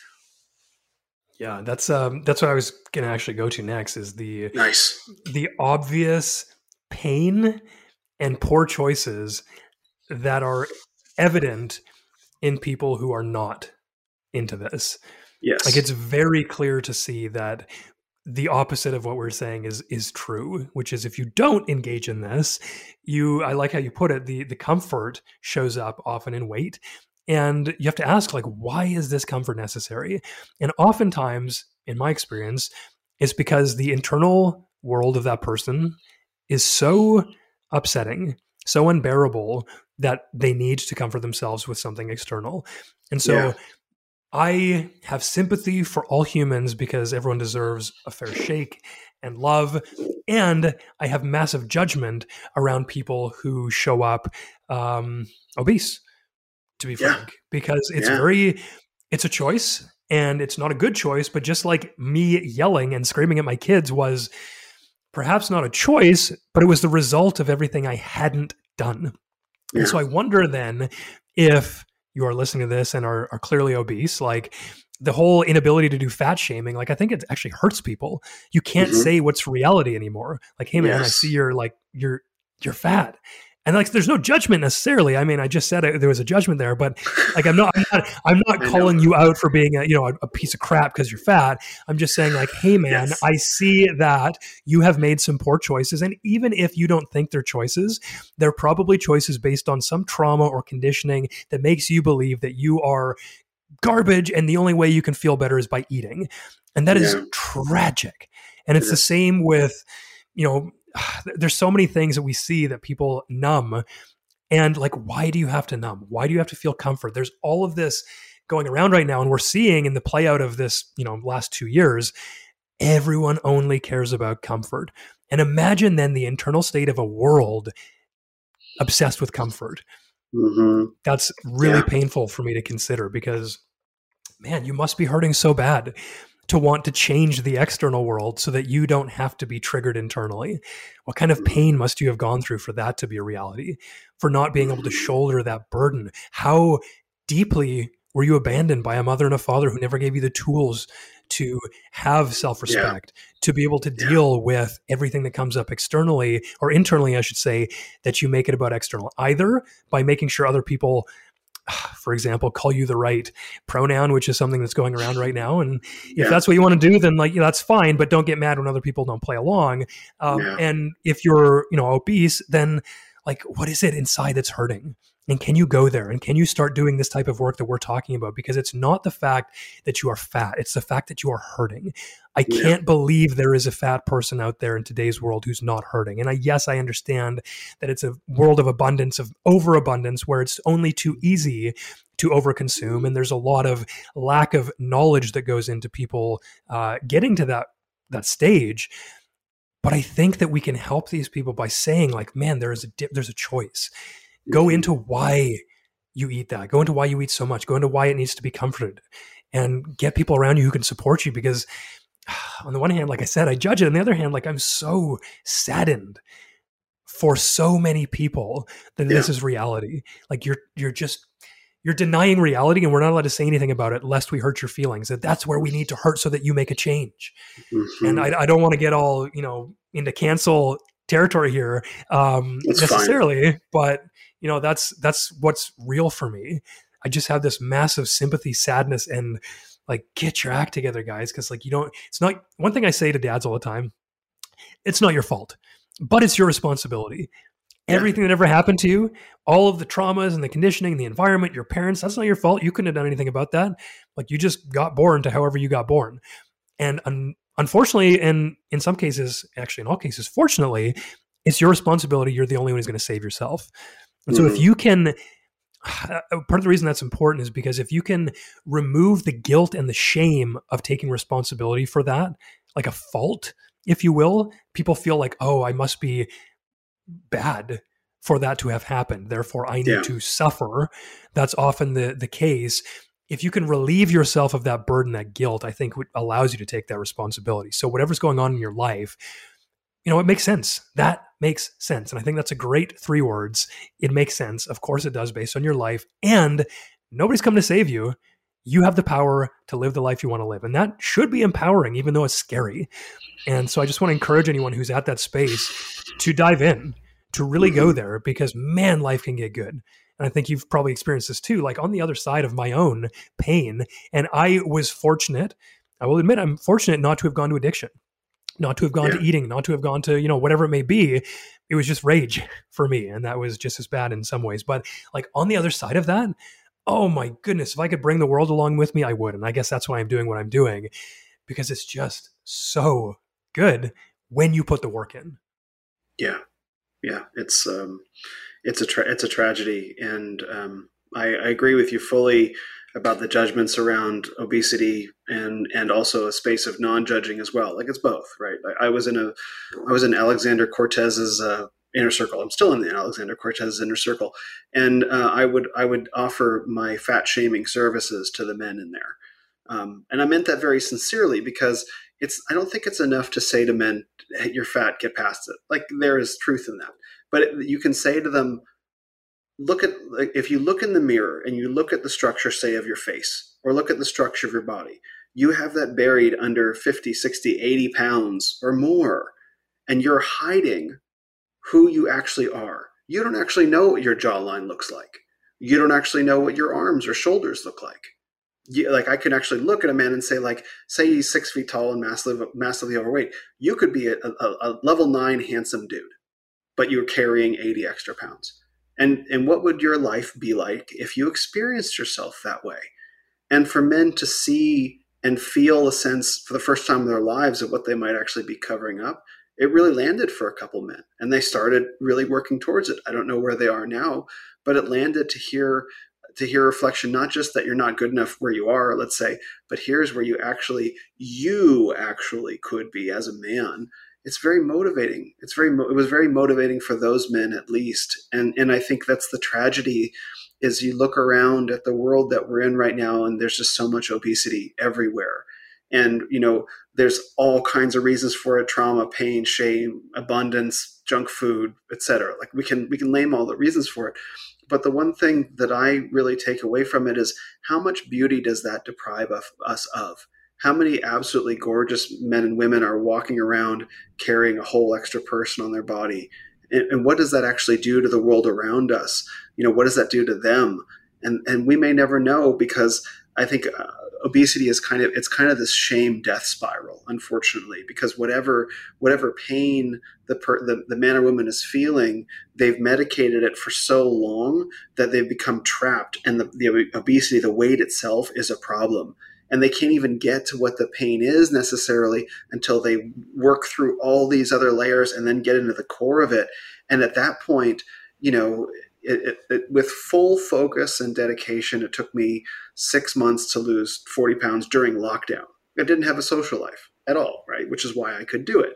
Didn't know anybody. I just moved into my apartment in a new city. I was alone, so I had total control over my time, total control over my my uh, my diet, and total control over my environment didn't have kids, didn't have a job, didn't have to go to an office for a job or anything like that. So I had, we're all just home, and that's what I chose to do. So people subject to the demands of everyday life, having a family, having a job that they hate, all that stuff, the amount of willpower and discipline necessary to transform themselves is immense. It's monumental. And to really step into the heart of that is, is such a tragedy. And, and, and again, that's the thing, like, if you're going to hit the rock bottom of pain before you can change or see something aspirational. But, you know, and I think you mentioned this earlier, this is the danger of the metaverse. Why should I bother improving myself in the physical world? I no longer have to numb. I can just go into the metaverse and be whoever I want, and nothing matters anymore in the outside world as long as I get my, as long as I get enough new nutrition to sit on my to sit on mm. my butt. Let's say, and that's the yeah. danger of this of this metaverse world. It, it is the ultimate escape from any pain in the physical. Yeah, it's uh, as I'm listening to this, I'm I'm almost thinking to myself like, oh, I wonder, you know, should you have gone there? Because in the, in the one sense, I go, I am so sorry for these people. Yeah. so sorry because they're like I, I have to operate and this is this gets missed by people who are just out to like cancel people i have so much compassion to everybody who's suffering because i know yeah. what it's like i don't want you to suffer and I know as a fact because I've done it, you can get better. And so, like, that's where I'm trying to balance. Like, yeah. okay, yes, it sucks. Yes, it hurts. Yes, it feels impossible, mm-hmm. but it ain't. I've lived it. Yeah. And like, I don't have your experience. I don't know how much worse it feels, but like, like I shared before, I I thought I needed to kill myself to like stop this pain. Okay. So like I've been yeah. there and I know a lot of other people have been there. And so like I share that with you and I feel so much compassion if you are hurting and suffering. And you deserve as a human being and like you said the world deserves to see your beauty. Like what could mm-hmm. be hiding under there? And how sad is it that your self-worth is so low that you feel like you need to stop it from being shown? That's mm-hmm. tragic. And so i just i just want to sort of close that loop to ensure that the you know cancellation mob just chills the the flip out. But what um, one of the things that uh, is coming to mind is this quote that a friend of mine I had on the podcast, Dan Go. He's a sort of entrepreneurial fitness uh, coach. Dan. Yeah, and he um, he says he asks dads like, "Would you die for your kids?" And the answer is almost always like, "Yeah, of course." Of and he asks them, "Well, would you get healthy for them?" And it's almost always like, "Ooh, man, gut punch," because yeah. that takes a lot of work That takes work now. That's not a hypothetical. Mm-hmm. What if you didn't? And this is like my own father's story. You know, he died of a heart attack at 50, and I have half sisters who are 18 mm-hmm. years younger than me. He left them at seven and a half years old or whenever he died because in my i mean I, we don't know but i believe his heart attack was a culmination of smoking every day for 30 years eating poorly not exercising a load of stress and uh, just you know probably a lot of internalized shame on the outside Ooh looked fairly fit, looked pretty handsome, all that kind of stuff, but like inside must have just been rotting, which is which is sad. Yeah. But imagine if you do have children, you're listening to this, and I'll just speak to that because that's sort of who I talk to. Imagine you didn't take the work to go inter- internally and find out why you don't want to get fit, or imagine you didn't do the work physically to go and get fit, to learn how to eat, to learn how to exercise, and that happens to you. Like I don't know what'll happen in my life, and I always simply wish, pray, hope that I will make it to old age. That would be a blessing. I would love to see my children age. And I know mm-hmm. that something could happen at any moment, and I have to be very aware of that. And so to live my life. But imagine that you are likely to live to 70 or 80. Most people are. And imagine now that if you could make maybe an hour change to your life every day by exercising and eating a little bit better, imagine that you got to live that length instead of 40 or 50 because it's all too real. And imagine the life that your children would have with you dying early because you didn't prioritize your health. Like that is that's too much for me. Like when I don't feel like working out, when I don't feel like eating well, it's just like, oh yeah, my dad, he just straight up died. And he left like seven year olds and a 25 year old and a 23 year old. Like, wow, that sucks. I don't want to do yeah. that for my kids. And so if you can't do it, if you can't do it for you, I, I really wish that you would do it for you because every single person listening to this, and you're, man, there's so many tangents in this. I love this conversation. Um, that's great. One of, one of the things I, I say to dads as well is like, yes, you're doing it for your kids and your wife because a lot of guys come in and go like, oh, I just need to be better for my family. It's like, yes, that's true. But most fundamentally, you deserve to feel better. Like mm-hmm. you are the person that I'm dealing with here. I'm not dealing with your family. There will be second order effects where you will love your family better and you'll treat them better, sure. But the man I'm interested in is you, and you are mm-hmm. important, and you have value. And I think as men, and especially as fathers, we lose or we, you know, su- uh, put our own identity on the back burner, our needs, and we simply become slaves to everyone else around us. And that is, again, we're talking about tragedy. That's also tragic because you matter as a man, a single man, a married man, a father, you actually matter fundamentally as a human being, regardless of how you show up with anyone else. And that should be enough because uh, at least I see it. It should be enough that you are a human being and you deserve to feel better. Um, you know, and so you got to, you know, meet the man where he is. If that's not something he can relate to, then okay, you go with the family. But at, at the end of the day, it all goes back to the individual man and his deserved right right, whatever you want to call it, to just sure. like feel good, to yeah. be a well formed human, to love and to be loved and to live an authentic life rather than one full of shame and pain and trauma and weakness in many mm-hmm. ways. So that's uh, that's where I'll leave that. Yeah, I, it's um to get back to the balance point.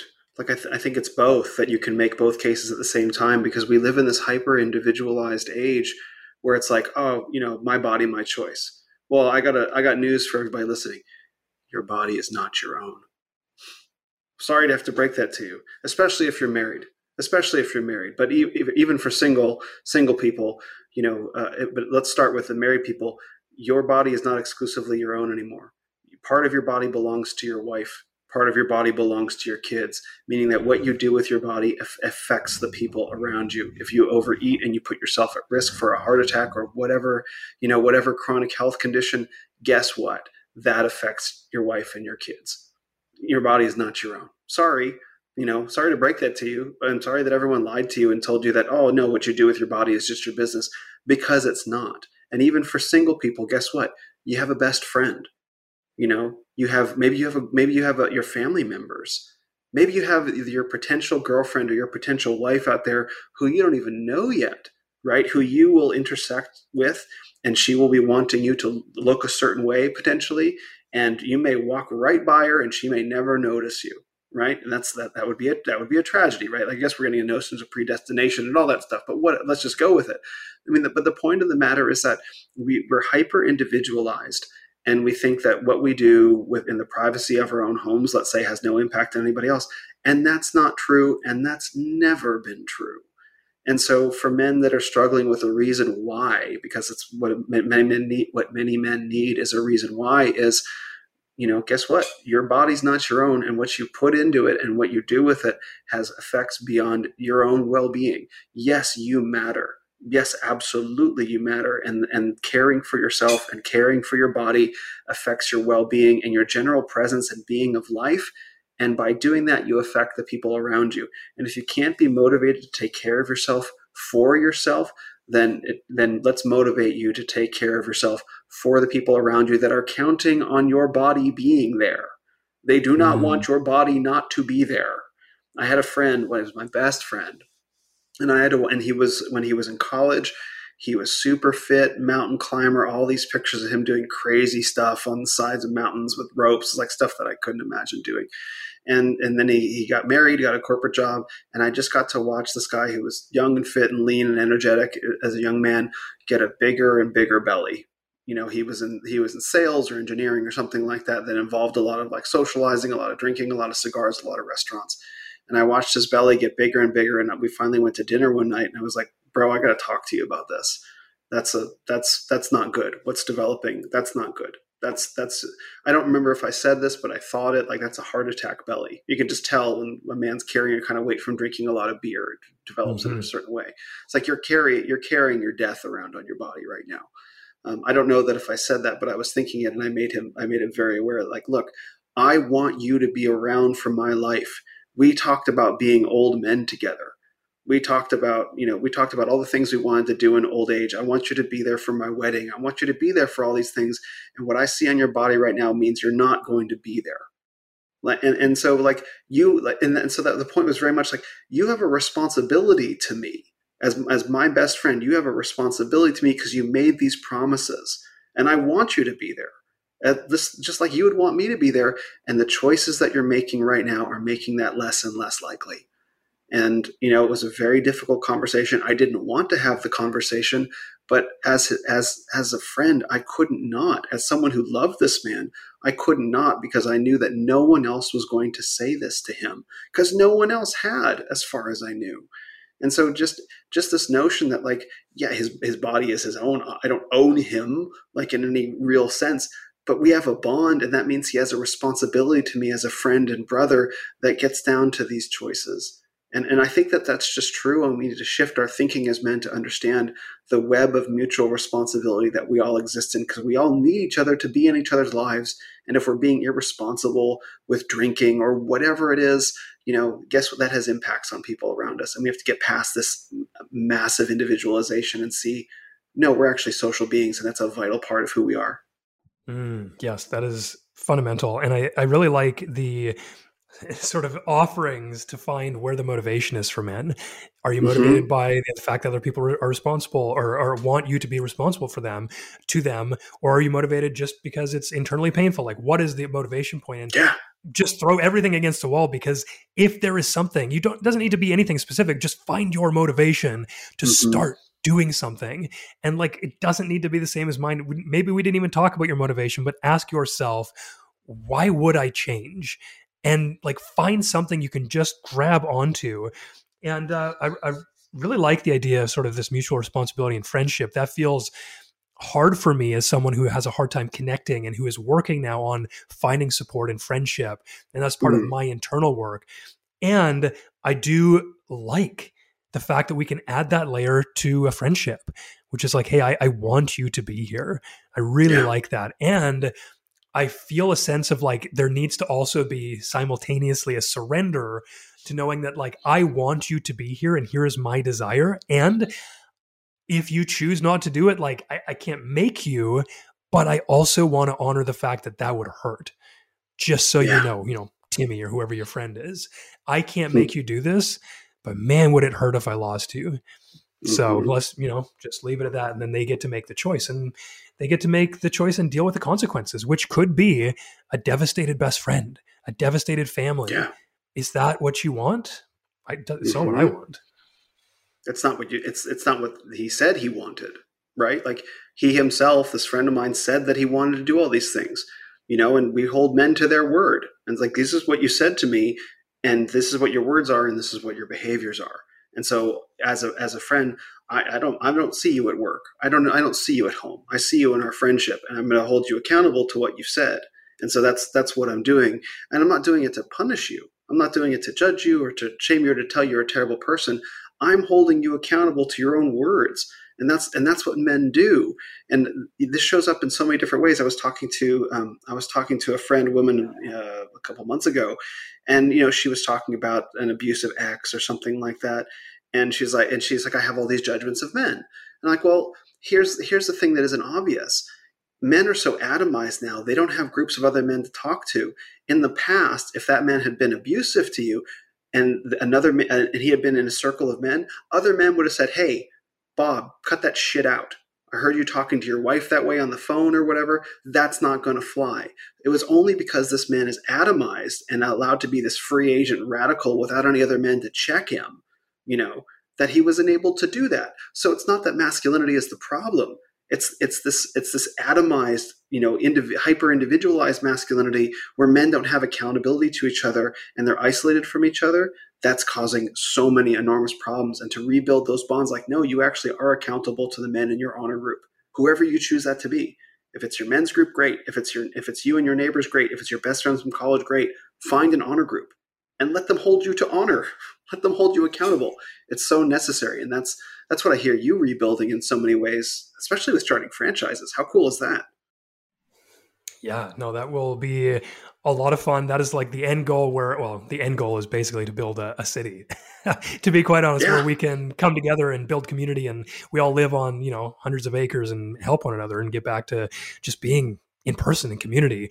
Um, but yeah, I would love to have spots all around the world where guys can just get together and build those groups locally and support one another. Um, and I, am going to leave it there. I'm going to have to get running in a moment. Um, but I'd love to sort of finish up or finalize with any last thoughts. Yeah, I mean we've we've covered we've covered so much so much ground. I guess I guess the question that just comes up for me spontaneously right now, in your process of eight years of, of transformation, what was the most helpful tool that you found for you? Like what was the thing that it's like this this really landed for me and, and, and really helped really helped turn the tide when I needed it? Uh, three things to be honest. I cannot break it down. It was meditation one, uh, mm-hmm. ayahuasca journey two that was very acutely helpful and third thing was men's group like i said before I, I, got as far as i could alone and i just couldn't get any farther. I was bashing my head against the same wall over and over. And as soon as i shared with my grandfather as soon as i joined men's group it was just like ah this new level of being entered my life. And so if i could recommend it would be meditation and men's group because i think uh, you should probably be invited to partake in an ayahuasca ceremony rather than go seek it. At least that's my experience. So those two things meditation and men's work are fundamental to my life Completely agree. Well, I'll honor you and your time, and uh, and I'm so grateful for this conversation. I feel like we could talk for at least two hours more, and we might actually have to. Yeah, no, I agree, man. It feels fantastic and uh, very enriching. So I appreciate you having the space and, and the container. Thank you. Thank you very much. So, where can men go to find out more about you and what you do? Yeah, thank you. Everything is at dad.work. So instead of .com, it's .work. And uh, we have a podcast. We do men's groups. We are actually starting an online community shortly. And uh, yeah, everything. Instagram's on there as well. So dad.work is probably the best place. You have a great website, by the way. I've, I've enjoyed perusing it and, and uh, learning a lot from it. So thank, thank you. you. for that. Yeah, thank you, man. Appreciate it. Well, thanks so much for this conversation. And uh, yeah, I look forward to I look forward to more. Yeah, me too. Thank you.